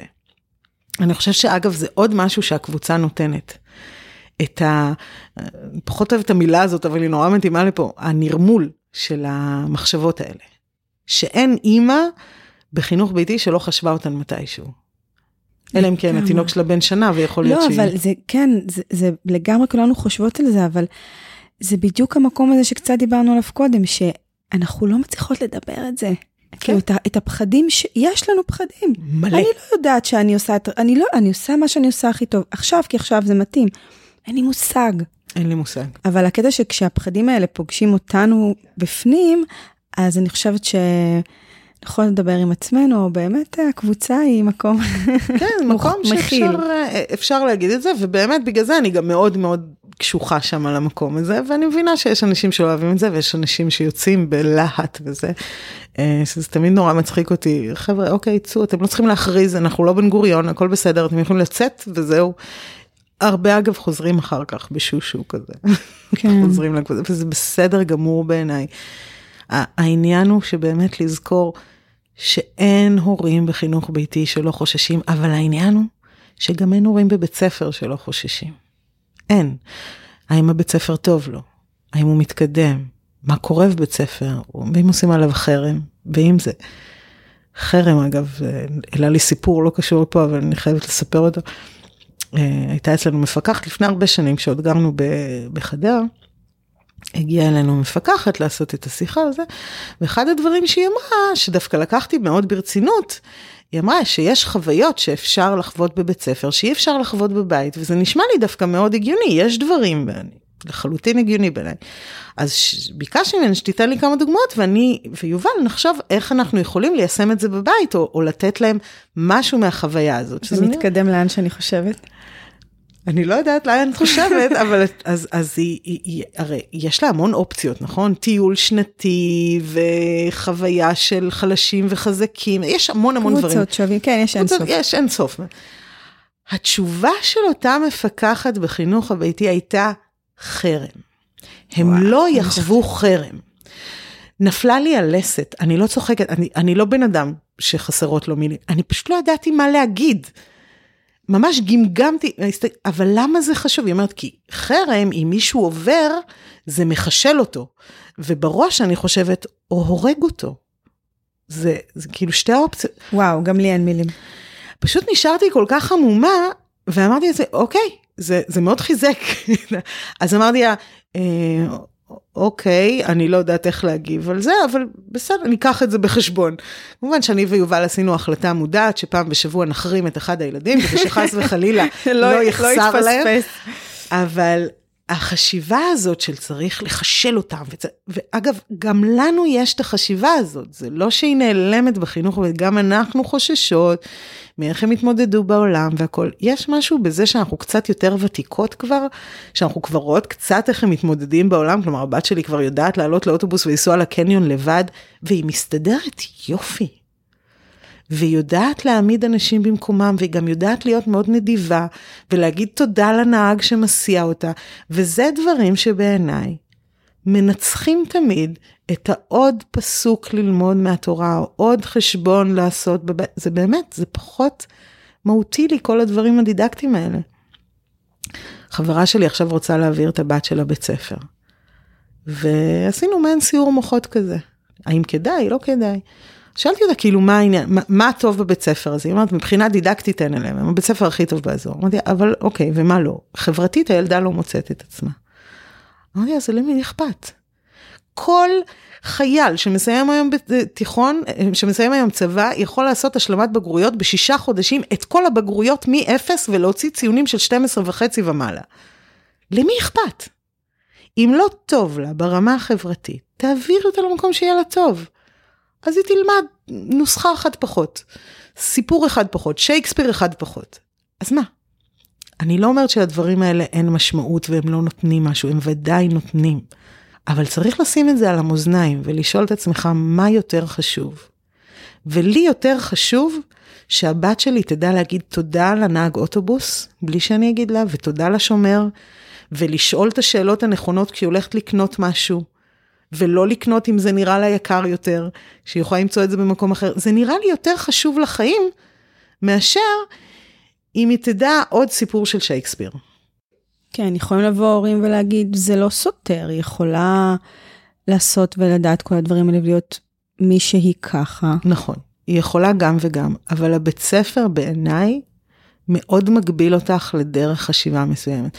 אנחנו נורא אוהבים לדבר על זה שאנחנו מגדלים ילדים אינדיבידואליים וכל החברה שלנו... בסוף. זה מתהפך עלינו אגב. לגמרי, לגמרי. אבל כל החברה שלנו כחברה המערבית מדברת על העצמאות ועל כמה זה חשוב להיות אינדיבידואל, אבל תהיה אינדיבידואל בדיוק כמו כולם בבקשה. כן, כי זה מאוד לא נוח לנו שאתה אינדיבידואל שונה מאיתנו. וזה מה שהבית ספר מלמד אותך להיות. עכשיו, יש אנשים אגב, שזה מעולה להם, שהם פורחים במקום כזה, באמת, יש ילדים שזה עושה להם טוב, אני לא מתווכחת עם זה. יש ילדים שהמסגרת שה, הזאת, הידיעה מה הולך לקרות עושה להם טוב, אבל גם הם יכולים להרוויח מחינוך ביתי, פשוט צריך לעשות את זה אחרת. וזה היופי של מה שאמרנו קודם, שכמספר משפחות החינוך הביתי ייקח מספר הסוגים, ו- ואני אפילו ארחיב ואגיד שכמספר הילדים בחינוך ביתי, כלומר, אם יש לך ארבעה ילדים, כל אחד מהם זוכה לחינוך ביתי אחר, בסופו של דבר. לגמרי, זה הופך את זה באמת לכל כך, אה, זה ממש אולימפיאדה. לגמרי. זה להחזיק מיליון כדורים באוויר מצד אחד, מצד שני, באיזשהו שלב, כשהם כבר גדלים, אנחנו רואות שהם פחות צריכים אותנו. נכון. זה לא תמיד פשוט, את יודעת. זה אף פעם גם, לא פשוט. גם ביניהם, את יודעת, אמרת שהזכרת ככה בין הבנים, אני חושבת שאחד המקומות שלי הכי הכי קשים זה המריבות. זה שיש צעקות בלי מריבות, אני כבר לא שומעת את זה. אבל כשהם פוגעים אחד בשני, נכון, יש את הרגעים המאוד מאוד קשים האלה, אה, ואז אה, חמותי אומרת לי, את רואה, בבית ספר זה לא היה קורה כי הם לא היו באותה כיתה. אה, אוקיי. ואני אומרת לה, אוקיי, אז מישהו אחר היה פוגע בהם. זה קורה. הם, כל פעם שהם מתחילים את ההתגוששויות האלה והריבים, אז אם אני מצליחה לקחת אוויר, אז אני מזכירה לעצמי שהם כמו גורים, הם כמו גורים בג'ונגל, הם גורים של חיות, הם רבים כדי ללמוד לריב בעולם האמיתי. הנה הם לומדים. הנה הם לומדים, ברור שיש איזה קו שאנחנו שמים, זה, זה בסדר, וזה גם התפקיד שלנו, ללמד אותם לריב בסופו של דבר, אבל כן, יש רגעים שהם מאוד מאוד קשים בחינוך הביתי. אי אפשר להתווכח על זה, זה לא רק זה, זה גם 24 שעות, שבעה ימים בשבוע. זה לא שיש לך רגע של שקט. אני הולכת לישון לפעמים בשתיים, שלוש בבוקר, רק בשביל השעה השקט הזאת, שילד, שאף אחד לא אומר אימא. יש רגעים שבאמת, אני זוכרת, בתשעה באב, הרי אני צמה בתשעה באב, אני זוכרת שספרתי במשך עשר דקות, הם אמרו מעל מאה פעמים אימא, אימא, אימא, אימא, אימא. עכשיו, אני צמה, אני רעבה, אני צמאה, חם לי, אני יושבת על הרצפה כי אסור לשבת על ספות. לא נוח לי בכל קנה מידה, והמילה אימא זו המילה האחרונה שבא לך לשמוע, אבל זה בסדר, כי זה מה יש. ואני לא צריכה להיות מושלמת, והם לא צריכים להיות מושלמים. והחינוך הביתי שלנו לא צריך להיות מושלם. כי בואי, זה לא שבית ספר זה דבר מושלם. אמ, והם יהיו מה שהם יהיו. באמת, הם יהיו מה שהם יהיו, ויהיו להם רגעים של אושר. אני זוכרת שתמיד היו אומרים לנו, העיקר שיהיו מאושרים. וואלה, הם לא תמיד יהיו מאושרים. יהיו רגעים שהם לא יהיו מאושרים, וגם זה בסדר. כל עוד הם יודעים שלא משנה מה הם, איך הם, מי הם, אני שם. אין שום דבר שהם יכולים לעשות שיגרום לי לא לאהוב אותם. עכשיו, שוב, מה זה לא לאהוב אותם? יש רגעים שאני רוצה למלוק להם את הצוואר, ויש רגעים, ואני אומרת את זה בקול רם וכולם, יש רגעים שאנחנו שונאות את הילדים שלנו. וזה מותר להגיד. אבל כשאני אומרת שהם לא יכולים לגרום לי לא לאהוב אותם, אני מתכוונת שהם לא יכולים לעשות שום דבר שיגרום לי לא להיות אימא שלהם, לא לרצות להיות איתם בקשר. אין דבר כזה. אין שום מציאות כזאת. וכן, יש רגעים שבא לי באמת, כאילו, מי אתם ואיך יצאתם ממני. אבל את אומרת את זה מתוך החלטה שאין סיכוי שאני לא ארצה להיות איתם בקשר? אני אומרת את זה כי אני מאמינה שתפקיד ההורה הוא להיות האדמה. אה, ואדמה נותנת בלי תנאי. כלומר, היא לא נותנת מה שאתה רוצה, היא נותנת מה שאתה צריך. אוקיי? תחשבי על אדמה ועץ. האדמה לא שמה לו תנאים רק אם תיתן לי צל, רק אם תיתן לי פירות, רק... היא פשוט נותנת לו את כל מה שהוא צריך כדי לגדול להיות העץ הכי טוב שהוא יכול להיות. והיא לא תלך, לא משנה מה העץ יעשה. גם אם העץ יישרף עכשיו בשרפת יער, היא עדיין תהיה שם, היא לא תלך. ככה אני רואה את תפקיד ההורה. עכשיו בסדר, אנחנו לא אדמה, אנחנו לא מושלמים, אנחנו מתעצבנים והכל, וזה בסדר גמור, אבל התפקיד שלנו הוא להיות.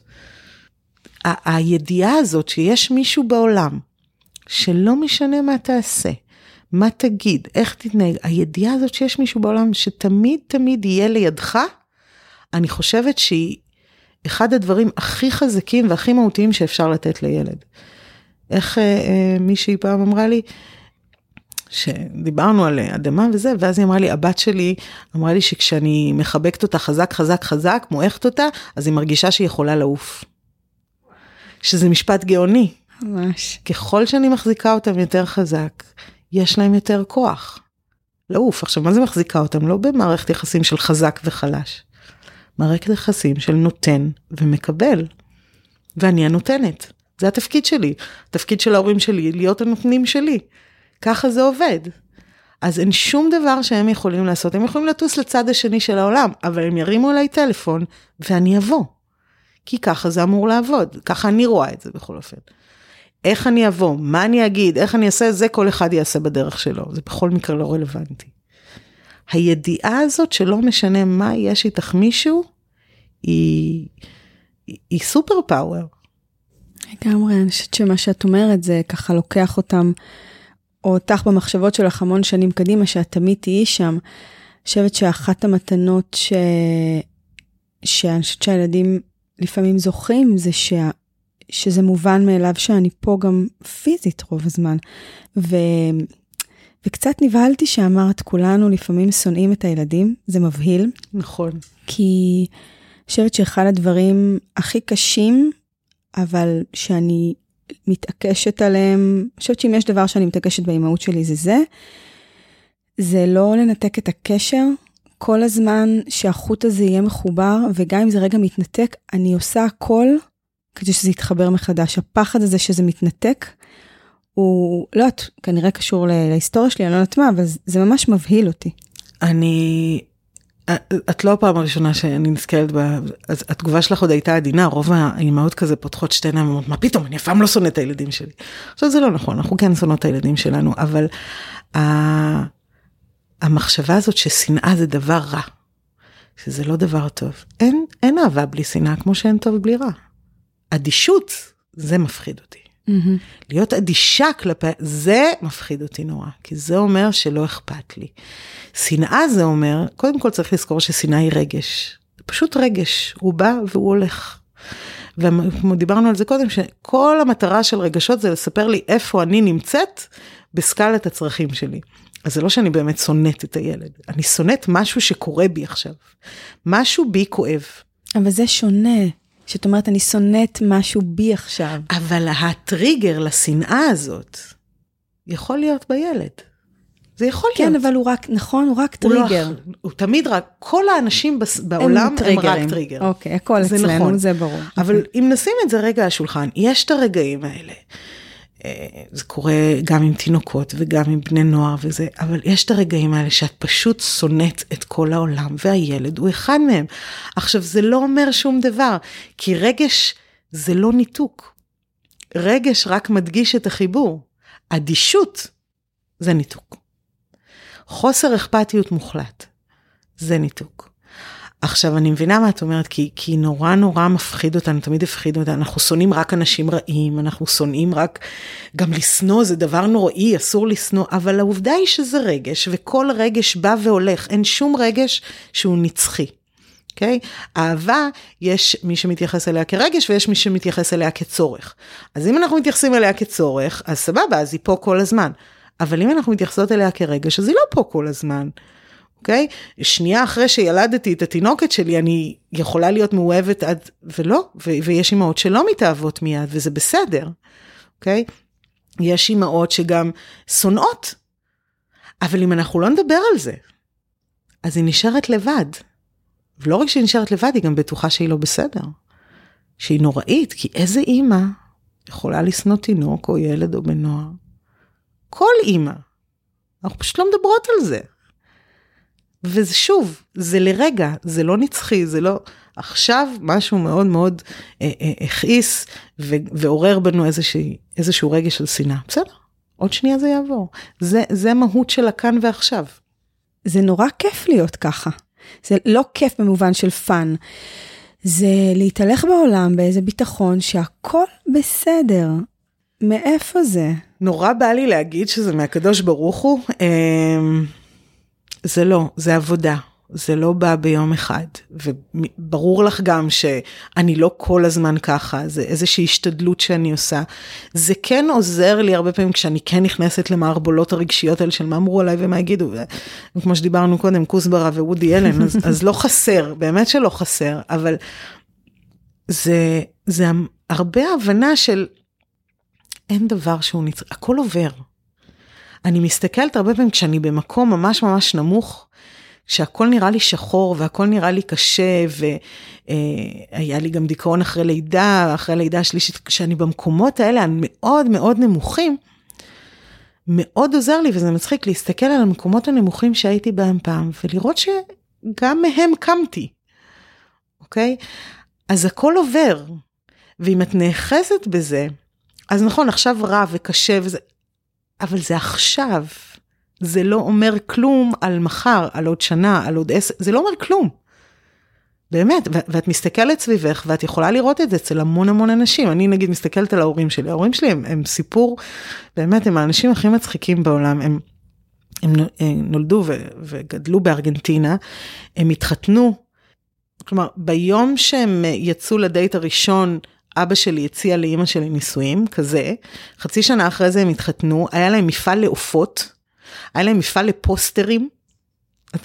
כאילו, מה אתם קשורים בכלל? אחרי זה הם עלו לארץ, הם ברחו מארגנטינה בתקופה של השלטון הצבאי, הם עלו לארץ, בכלל בארגנטינה כתוב שהם נסעו לטיול באיטליה, עם שתי תינוקות, אני הייתי בת שנתיים, אחותי הייתה בת שלוש וחצי. עברו לנגב, למושב חקלאי, לא ידעו לגדל פרח בחיים שלהם, אבל הם נהיו חקלאים בנגב, לא פחות ולא יותר, אוקיי? אחרי שתנועת המושבים נפלה, הם עברו לקיבוץ בחניתה.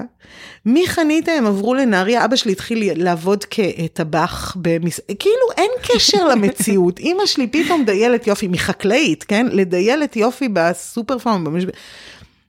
היום אבא שלי עובד במע"צ ואימא שלי אה, אה, עוסקת בתיווך, זה כאילו, את מסתכלת על החיים שלהם, אין, אין קו מקשר, אין משהו הגיוני באמצע.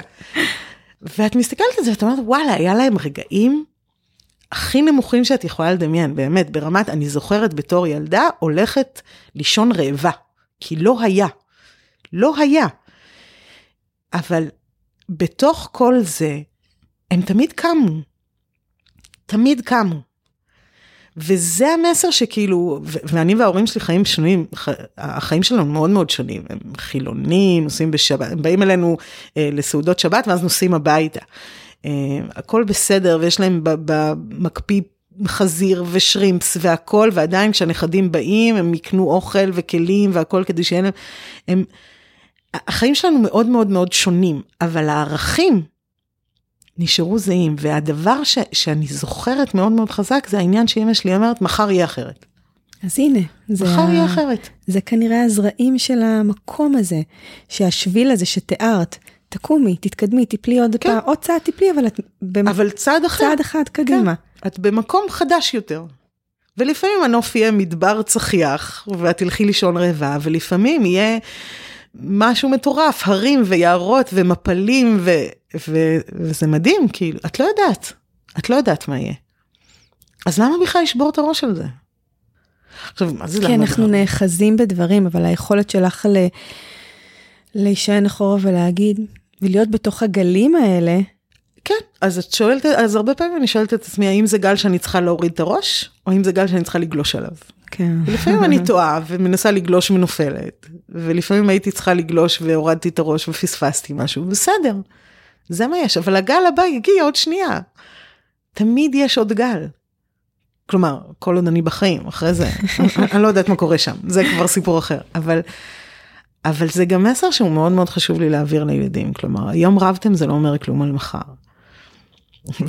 ואם אנחנו מדברות על זה, אמרתי לך קודם ש, שיובל הביא כלבה, יום חמישי. Mm. השם יעזור לי עם זה, אבל אוקיי, כי לא מספיק חמישה ילדים, אחת תינוקת בגמילה, אז תביא לי גם גורה. הוא הביא כי מה? אה, הייתה ביישוב, מישהו פרסם הודעה בקבוצה היישובית, שהם אה, מצאו כלבה נטושה והם לא יכולים לשמור אותה, ואם לא ניקח אז לוקחים אותה להסגר. וכן, מפה לשם יש לי כלבה בבית. הכלבה הקודמת שלנו אה, מתה לפני שנה, מזקנה, היא הייתה בת איזה 15 וחצי כבר, היא פשוט כבר לא, לא החזיקה את עצמה, היא מתה מזקנה. ואני אמרתי, די, זהו, אין יותר, אין פרווה בכל הבית, אין אה, צואה ושתן בכל פינה, היא הייתה זקנה, אז היא הייתה עושה בכל מקום. אין דברים לעוסים, אין פח אפור, די, זהו, לא מביאה, מקסימום דג זהב, וגם זה רק אם הילדים מאכילים אותו. יופי, שנה אחרי, יש לי, לא, ולא סתם, גורה. מכל הדברים בעולם. כן, גורה גם אמרת שהיא זאב, לא? כן, כך שיש לה גם המון המון מרץ. אז את לא יודעת מה יהיה מחר. את לא יודעת. ועכשיו דווקא מתאים לנו גורה, כאילו, זה כיף. הוא עוד, uh, הוא עוד יצור שאפשר לאהוב. וזה דבר גדול, עוד יצור שאפשר לאהוב. טוב. טוב, אז מה, אני כאילו לא רוצה לתת לך ללכת האמת. כל כך כיף לשבת ולדבר איתך. אה, זה כמו שקצת מזכיר את הדברים שאת אומרת. זה לא fun, את אומרת דברים קשים. את יודעת, אני ישבתי פה והתכווצתי כמה פעמים, אבל יש לי תחושה ש... שאפשר לדבר על הכל, והכל הוא בסדר, וזה מאוד מרגיע. אני חושבת שאחד הדברים שבאמת אני לקחתי גם מההורות וגם uh, מהעבודה בשפה, ועכשיו יש לי באמת את הזכות המדהימה ללוות, אני עושה הרי ליווי לנשים, והן עוברות תהליכים שמשאירים אותי פעורת פה, באמת, דברים מדהימים. זאת אומרת, הייתי משתפת, אבל לא ביקשתי אישור. אה, אבל הן הופכות את החיים שלהם ב-180, משהו שהן רצו לעשות כבר מזמן, כן? אני חושבת שמה שמאפשר להן לעשות את זה, ומה שמאפשר לי לעשות את זה, ולילדים שלי לחיות מי שהם באמת, זה המקום הזה שאני אומרת, הכל מותר, על הכל מותר לדבר. הרבה יותר קשה לחיות עם דברים בבטן.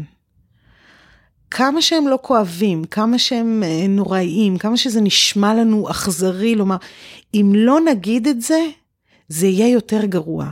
זה כמו הספר ילדים, אני לא יודעת אם המאזינות מכירות או את, הספר הזה שנקרא דרקון אין דבר כזה. מכירה את הספר? זה ספר מתוק, זה ספר לכאורה לילדים, אבל ממש לא, הוא למבוגרים. כמו הרבה ספרים. כן. זה ילד קם בבוקר, אני אעשה ספוילרים, אה, ויש לו דרקון קטן בקצה המיטה, קטן, חמוד, כמו גור כלבים כזה, והוא בא לאימא שלו ואומר, אימא, יש לי דרקון בקצה המיטה. אז היא אומרת לו, דרקון, אין דבר כזה. אז הוא רץ לאבא שלו ואומר, אבא, אבא, בוא תראה, יש לי דרקון בקצה המיטה. הוא אומר לו, דרקון? אין דבר כזה. וככה למורה, וזה, וכל פעם שאומרים דרקון, אין דבר כזה, הדרקון גדל. טיפה, גדל טיפה. ואז mm. לקראת uh, סוף הספר, הדרקון כבר כל כך גדול, שהראש שלו יוצא מהגג, והידיים יוצאות מהחלונות, והזנב מהדלת, האיורים מדהימים בספר הזה. ובאיזשהו שלב הדרקון קם עם הבית, והולך, ואז האבא חוזר מהעבודה והוא לא מוצא את הבית. וזה כל כך ככה, רגשות, אם אנחנו לא מדברים עליהם, הם מזיזים לנו את הבית, הם מזיזים אותנו, הם תופסים את כל המהות ומעיפים אותנו מהשביל שלנו. כשמדברים, אז נכון שיש דרקון, אבל הוא נשאר קטן. ואם הוא נשאר קטן, אני יכולה ללטף אותו, אני יכולה להרגיע אותו, אני יכולה לעזור לו, אני יכולה לראות אותו. ואם יש משהו שלמדתי מכל כך הרבה שנים של לעבוד עם uh, נשים והורים, זה שכל אדם זקוק למישהו שיראה אותו בעיניים טובות. Hmm. לא משנה מה הוא אומר לי. אמהות מספרות לי שהן הרביצו לילדים שלהם. אמהות מספרות לי שהן רוצות לברוח מהבית. הפחד מלספר את זה הוא הרבה יותר חזק מהפחד מלעשות את זה. הן לא עושות את זה, אבל הן חיות במחשבה שהן לא בסדר כי הן חושבות את זה. אה, או שהם עשו, נגיד, הם הכו את הילד שלהם, אבל שאף אחד לא ידע. ברגע שאת מוציאה את זה החוצה, במקום שלא אומר לך, יו, איזה אימא נוראית את ומה עשית. אני אומרת לך, וואי, בטח היה לך כל כך כל כך קשה אם עשית כזה דבר. את לא צריכה לעשות את זה שוב. את כמובן מקבלת כלים והכל, אבל, אבל עצם העובדה שאת יכולה לדבר את זה, זה, זה הופך את הכל לאחרת. וכן, הן מתכווצות, ואם הייתי, חלק מהשיחות הן מנתקות לי, השיחות שאני עושה איתן הן בטלפון. לפעמים מנתקות לי את השיחה באמצע, כי אני מעצבנת אותה זה לא מטריד אותי כהוא זה, אני מתקשרת שוב. ואם הם לא יענו, אני אתקשר עד סוף השעה שלנו. אני לא אפסיק, כי זה בדיוק המהות של לא משנה מה תעשי ולא משנה מה תגידי, אני לא הולכת, אני פה. וזה נכון לילדים שלנו, וזה נכון לאנשים שסביבנו, ואין דבר, באמת, ו- ומישהי אמרה לי, אבל הן משלמות לך על זה, אמרתי, נכון, כי צריך לשלם על זה בעולם שלנו. בעולם שלנו, כדי שיהיה שם מישהו שלא עוזב אותך, לצערי, צריך לשלם. אבל אני מתחייבת לא לעזוב. והן יכולות להרגיש הכי בטוחות בעולם. ואני מקווה שאני יכולה לתת את זה גם לילדים שלי, ברור שעם הילדים זה כבר סיפור אחר, וגם בחינוך הביתי, יש, יש פה עוד דברים והכל, אבל בסופו של דבר, המסר שלי לעולם הזה, זה פשוט תהיו, תהיו כאן, כאן, עכשיו, ברגע הזה. אתם לא יודעים מה יהיה מחר, אתם לא יודעים מה הוא יצטרך מכם מחר. פשוט תהיו כאן בשביל עצמכם, ובשביל האנשים שאתם אוהבים. מה עוד צריך? אני ש... מקשיבה לך ואת פה מולי ואני אומרת, את יודעת, מקודם אמרתי אימא טובה, הכוונה הייתה למשהו שלם. שהטובה זה, זה השלם, זה הלראות את הכל, להסכים להכל. אמ, כאילו יש משהו בך שהוא, שיש שם הכל, ואני אומרת, מה, מה יש לעולם עוד לתת לך? מלא. אין לי מושג, אבל אני בטוחה שמלא. כי תראי, התחלנו את השפה, דיברנו על הורים וילדים ועל היקשרות ושפה מקרבת, ו... וזה היה מדהים לאותו רגע, לאותו זמן, זה שינה לאנשים את החיים, זה שינה לי את החיים. חמש שנים אחרי זה, זה היה משהו אחר לגמרי. וגם זה שינה לאנשים את החיים, וגם לי זה שינה את החיים. והיום זה משהו אחר לגמרי, וגם היום זה משנה לאנשים את החיים. אני לא יודעת מה עוד יבוא, יבוא, אבל ברור לי שיבוא. ויבוא גם טוב ויבוא גם רע, ומכל הדברים האלה אני אלמד עוד. כן, אבל יש מקום שאת מצליחה לקבל ממנו מה שאת מסוגלת לתת? זה, זו שאלה חשובה. הרבה פעמים אני שואלת את עצמי איפה, מי מציל את המציל? אמ, לפעמים יותר, לפעמים פחות. יש את, ה... יש, יש את החברה הזאת שכאילו את יודעת שכשהכל זה אז את כותבת לה והיא איתך באש ובמים. לצערי היא גרה בצד השני של מדינת ישראל אז אנחנו לא מתראות הרבה אבל הוואטסאפ שלנו אני חושבת שהוא שבר כבר את כל השיאים. אמ, אז יש את המקום הזה שבו אני פה, שבו אני מרשה לעצמי להיות מגעילה, כאילו, אה, להגיד מה שבא לי על מי שבא לי. להוריד הגנות קצת. כן, כי אני יודעת שלא משנה מה אני אגיד לה, או שהיא תצחק איתי, או שהיא שם, היא okay. אוקיי. לא נעלמת. האדמה הזאת שאת מתארת. בדיוק. אה, ויש כמובן את בן הזוג, למרות ששוב, לכולנו יש גם מערכות, אה, גם קשיים במערכות יחסים זוגיות, אבל, אבל הרבה פעמים אני אומרת לעצמי, אוקיי, לא תמיד יש, ואם אין, אז, אז מה שיש זה שאני אגיד את זה לעצמי.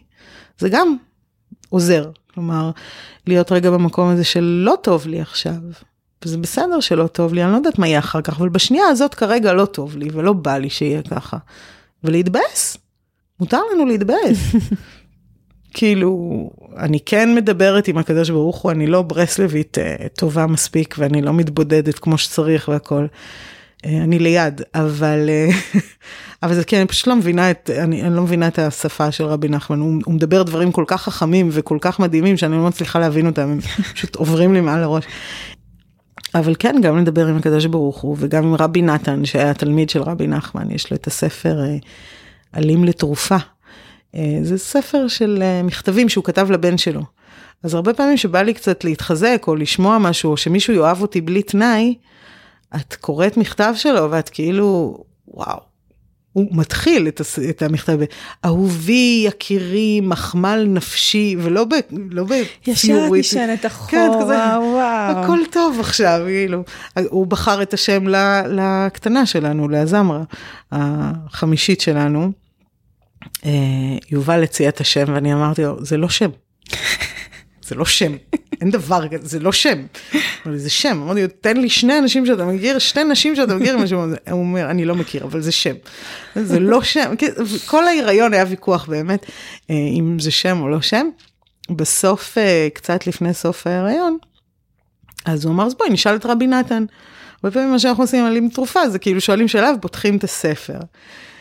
ואת פתחת את הספר ואני באתי לקרוא מצד שמאל ויובל אמר לי לא תקראי מצד ימין אמרתי לו לא אני קובעת וזה יהיה מצד שמאל כאילו אני אחליט.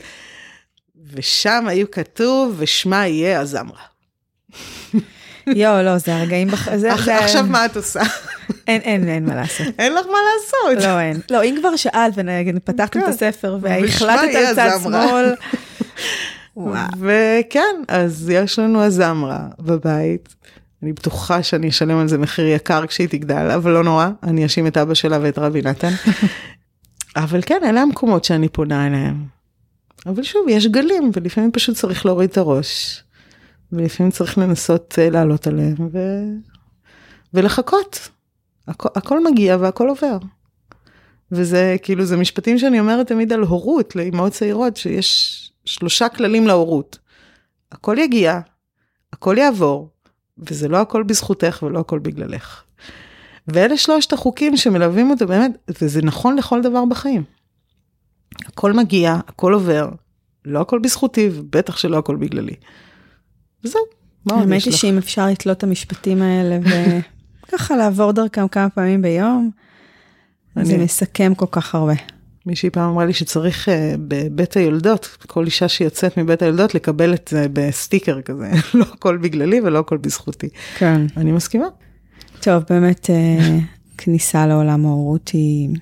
היא היפוך מוחלט של כל מה שאת מכירה ושאין לך מושג מה עוד הולך להיות. כן, במיוחד, את יודעת, אני מזהה שנשים שיש להם איזושהי תחושה של שליטה בחיים שלהם עד שהם הפכו להיות אימהות, אז ההיפוך הוא אפילו יכול להיות דרמטי יותר. זה נורא קשה. ב- גם תוסיפי לזה שלא כל ילדה חלמה להתחתן ולעשות ילדים, לא כולנו. הזכרת ש... טוב, באמת הזכרת שגם את לא היית לא. בתוך החלום הזה. אני, אני לא, לא, לא היית... יובל נורא רצה ילדים. אה, ואני תמיד פחדתי, באמת, באמת פחדתי, אני לא מספרת את זה כאיזה אנקדוטה, זה ממש הפחיד אותי שאני אהיה אימא מכה. היה לי ברור שיש בתוכי את היכולת, אגב, עד היום אני בטוחה שיש בתוכי את המרים הזאת שיכולה להיות אלימה ומכה. אבל עצם זה שאני מודעת אליה, ואני לא מפחדת ממנה יותר, זה לקח ממנה את כל הכוח. היכולת שלך לתקשר עם החלק הזה, שאנחנו קוראים לו צל הרבה פעמים, נכון? כן. דחוי, ואנחנו... היא, היא מופלאה, זה כל כך לא מובן מאליו להגיד את מה שאת אומרת, ולהרגיש אותו. אני חושבת שזה קריטי.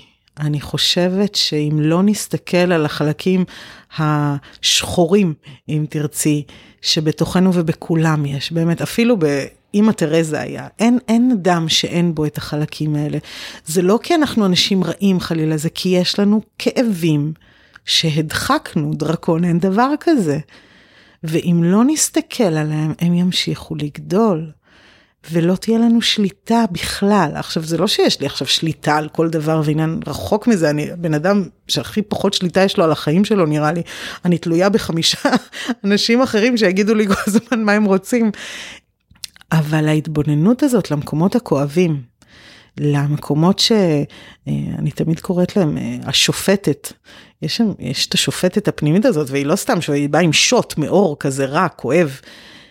אם אנחנו לא נסתכל עליה ועל מה שהיא אומרת לנו, היא לא באה להכאיב לנו, היא באה לספר לנו עוד סיפור עלינו. ואם לא נקשיב לסיפור שלה, היא תצעק אותו יותר חזק, ואם לא נקשיב לצעקות, היא תרביץ אותו יותר חזק, היא לא תוותר. היא באה כדי לספר לנו משהו על עצמנו, ואם לא נסתכל על זה, זה מתישהו יכריח אותנו אה, אה, להפוך לזה. ואם יש משהו שאני לא מוכנה, זה להפוך לאדם שמרביץ לילדים שלו. אבל חייבים להסתכל על זה. את חייבת להיות מודעת לזה, נכון, זה מצחיק, טבלת uh, חיבוקים ונשיקות, איזה מין אימא מוזרה את, שאת צריכה לח... לחשוב על כמה פעמים חיבקת ונשקת את הילדים שלך. אני בהתחלה הייתי חייבת את זה.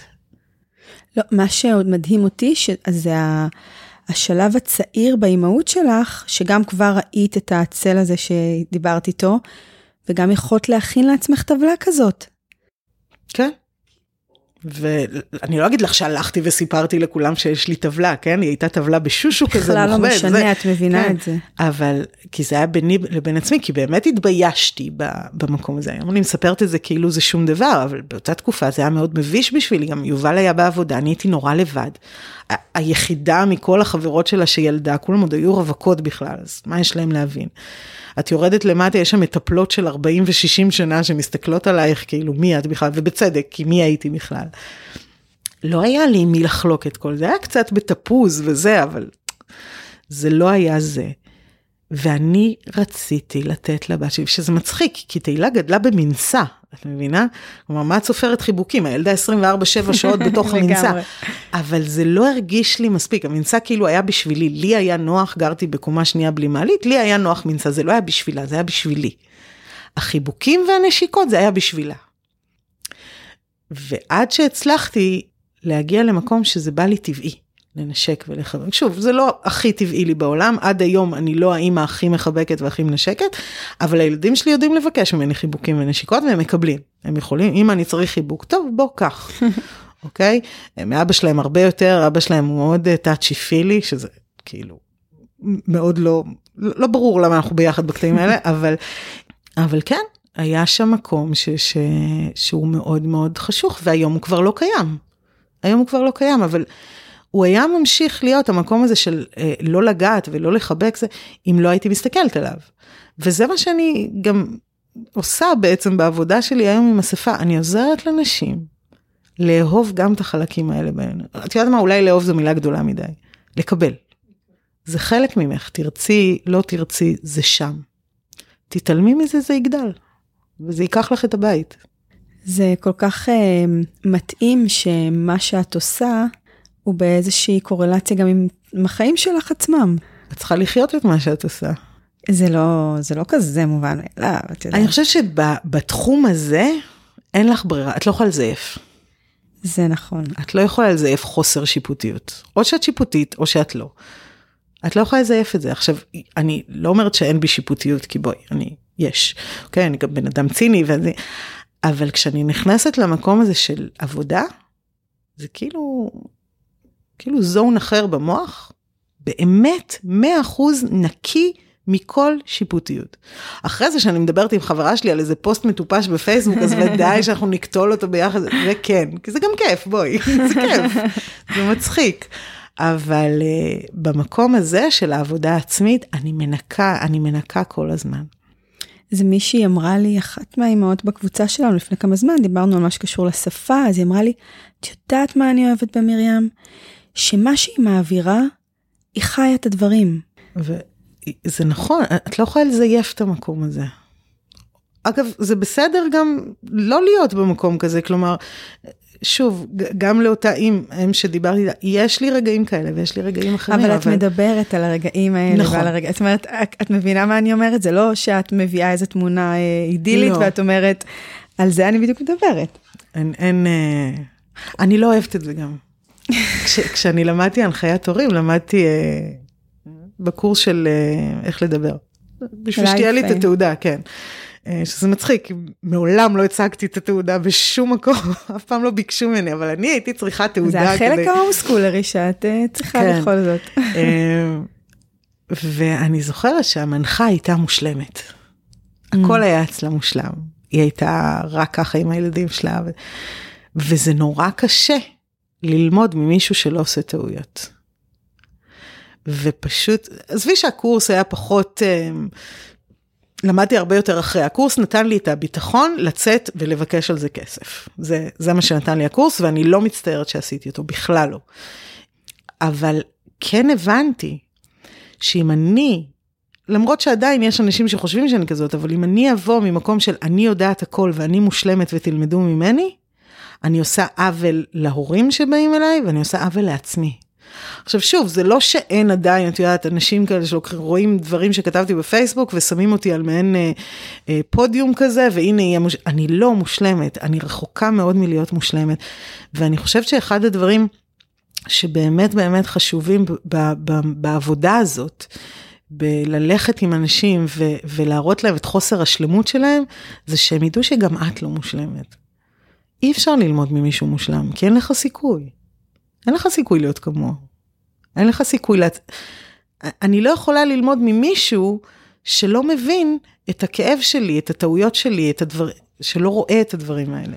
אני לגמרי מבינה את זה, ויחד עם זאת אני אומרת, לפעמים אני רוצה, כן, איזשהו מודל, קצת דיברנו על זה בהקשר לפנטזיה שאני נכון. מחזיקה בראש, והיא נותנת לי השראה, אז אני רוצה, כמו שאני לפעמים בוחרת סדרה בנטפליקס, שהיא פיין כזאתי, הכל שם מושלם, וזה עושה לי הרגשה טובה כזאת. נכון. וזה, או זה ספר כזה, אז גם לפעמים כיף לי לפגוש אנשים שאני משליכה עליהם, אף אחד לא מושלם, אבל אני משליכה עליהם את המושלמות הזאת, ואני אומרת, השראה, השראה, כאילו, ככה הייתי רוצה.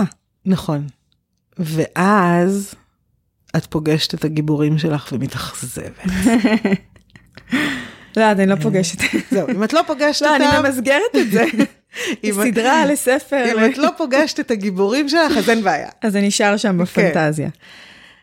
כל עוד אנחנו מודעות לזה, גם אני בערב יושבת ורואה טובות לקרב, או איזו סדרה מטופשת של נשים חזקה. בואי, זה מצחיק. אבל uh, המודל המושלם הוא משהו שאנחנו נורא רוצות לשאוף אליו, ובאמת המודל ההיקשרותי של ניופלד הוא המודל המושלם. אבל בגלל זה... והנה, הוא נותן לך המון השראה. הוא נותן לי המון השראה, אבל הוא לא עמד בפני עצמו. כן, הייתי חייבת להוסיף לו דברים, לו. כי זה היה בלתי אפשרי. זה היה too much, כאילו לקרוא שוב פעם את הספרים שלו, ובאמת, אני... מה שניופלד אומר, אני מקשיבה בשקיקה, באמת, הדברים שהוא מדבר, ההרצאות שלו, הוא מרתק, אבל הוא מדבר על אידיאל, והחיים הם לא אידיאל. החיים הם הדרך לשם, ואף פעם לא מגיעים לשם. ובגלל זה זה לא הספיק לי. בגלל זה הייתי חייבת להוסיף גם את מרשל וגם את ברנה, שברנה בראון, אחד הדברים הכי חזקים שהיא אומרת זה, שאתה בתוך הזירה, כלומר שאתה בתוך החיים עצמם, אתה נופל ואתה נפצע ואתה מדמם, ואתה חוטף בוז מהיציע. אבל תזכור שהוא ביציע לא נמצא בזירה. Hmm. אז אם מי שעומד מולי בזירה אומר לי בוז, אני אקשיב לו, אבל אם מי שנמצא ביציע אומר לי, אני לא אשמע אותו. כי הוא חי באידאל, בסיפור. הוא לא באמת חי פה איתי בזירה. וזה מה שהיה לי קשה עם ניופלד. שהכל מאוד, גם הוא אגב, מתאר וכל האנקדוטה שלו על החיים, אז אצלו הכל היה מושלם, כל הילדים, הכל היה מושלם. פה ושם מתפלק לו איזה הילדה שלי כעסה עליי, אבל, וזה נורא קשה להחזיק את זה, בגלל זה הייתי חייבת עוד דברים. כי וואלה, אני כל כך לא מושלמת שזה מביך, באמת. זה כאילו, איך את יכולה, אני לא יכולה לחיות את האידאל, אני יכולה לחיות את הדרך לשם. אני אף פעם לא אגיע לשם, אגב, אין לי שום כן, שאיפה. חייבים, חייבים לזכור שזה רק השראה, אין, אין, אין, אין, אין, אין דרך להגיע לשם. זה כמו, אה, תמיד אה, כשאנשים מדברים איתי על, אז, אז אוקיי, אז מה יקרה אז? אני לא יודעת, אני לא יודעת מה יהיה. אבל יש, אני, אני תמיד משווה את זה, את יודעת, ב, בלימודים, את יודעת, כי את דוקטור, אז את לומדת איקס uh, שנים לבגרות, ואיקס שנים לתואר ראשון, ותואר שני, ואז דוקטורט, נכון? יש כזה... יש מסלול. יש מסלול, ובסוף המסלול את יודעת מה תקבלי. וכשלומדים ביהדות, נגיד לומדים גמרא, או תורה, או כל דבר, את לומדת במשך, נגיד גמרא, שבע שנים, ביום שסיימת, סיימת שבע שנים של גמרא, יום אחרי זה, את מתחילה מההתחלה. כאילו, אין לך לאן להגיע, את רק צריכה כל הזמן ללכת. עכשיו התחלת מההתחלה, את לא זוכרת מה למדת לפני שבע שנים. כאילו את זוכרת, אבל עכשיו את לומדת את זה בזווית אחרת. אבל זה מדהים, כי זאת למידה סוג של ספירלית כזאת, שאת כל הזמן מגיעה לטוב ועולה. כל הזמן עולה, כל הזמן הולכת. העיקר להמשיך ללכת, זה כל הסיפור. העיקר לפתוח עוד דף גמרא, העיקר לקום. רבי נחמן מדבר על זה המון, על הנפילות האלה. אה, יש לו את, המש... את השיר שכולם מכירים, כל העולם כולו גשר צר מאוד, והעיקר... לא לפחד, לא זה, לפחד כלל. אז, אז הוא לא אומר לא לפחד. מה שהוא אומר זה לא יתפחד כלל. מה זה יתפחד? לא יפחיד את עצמו.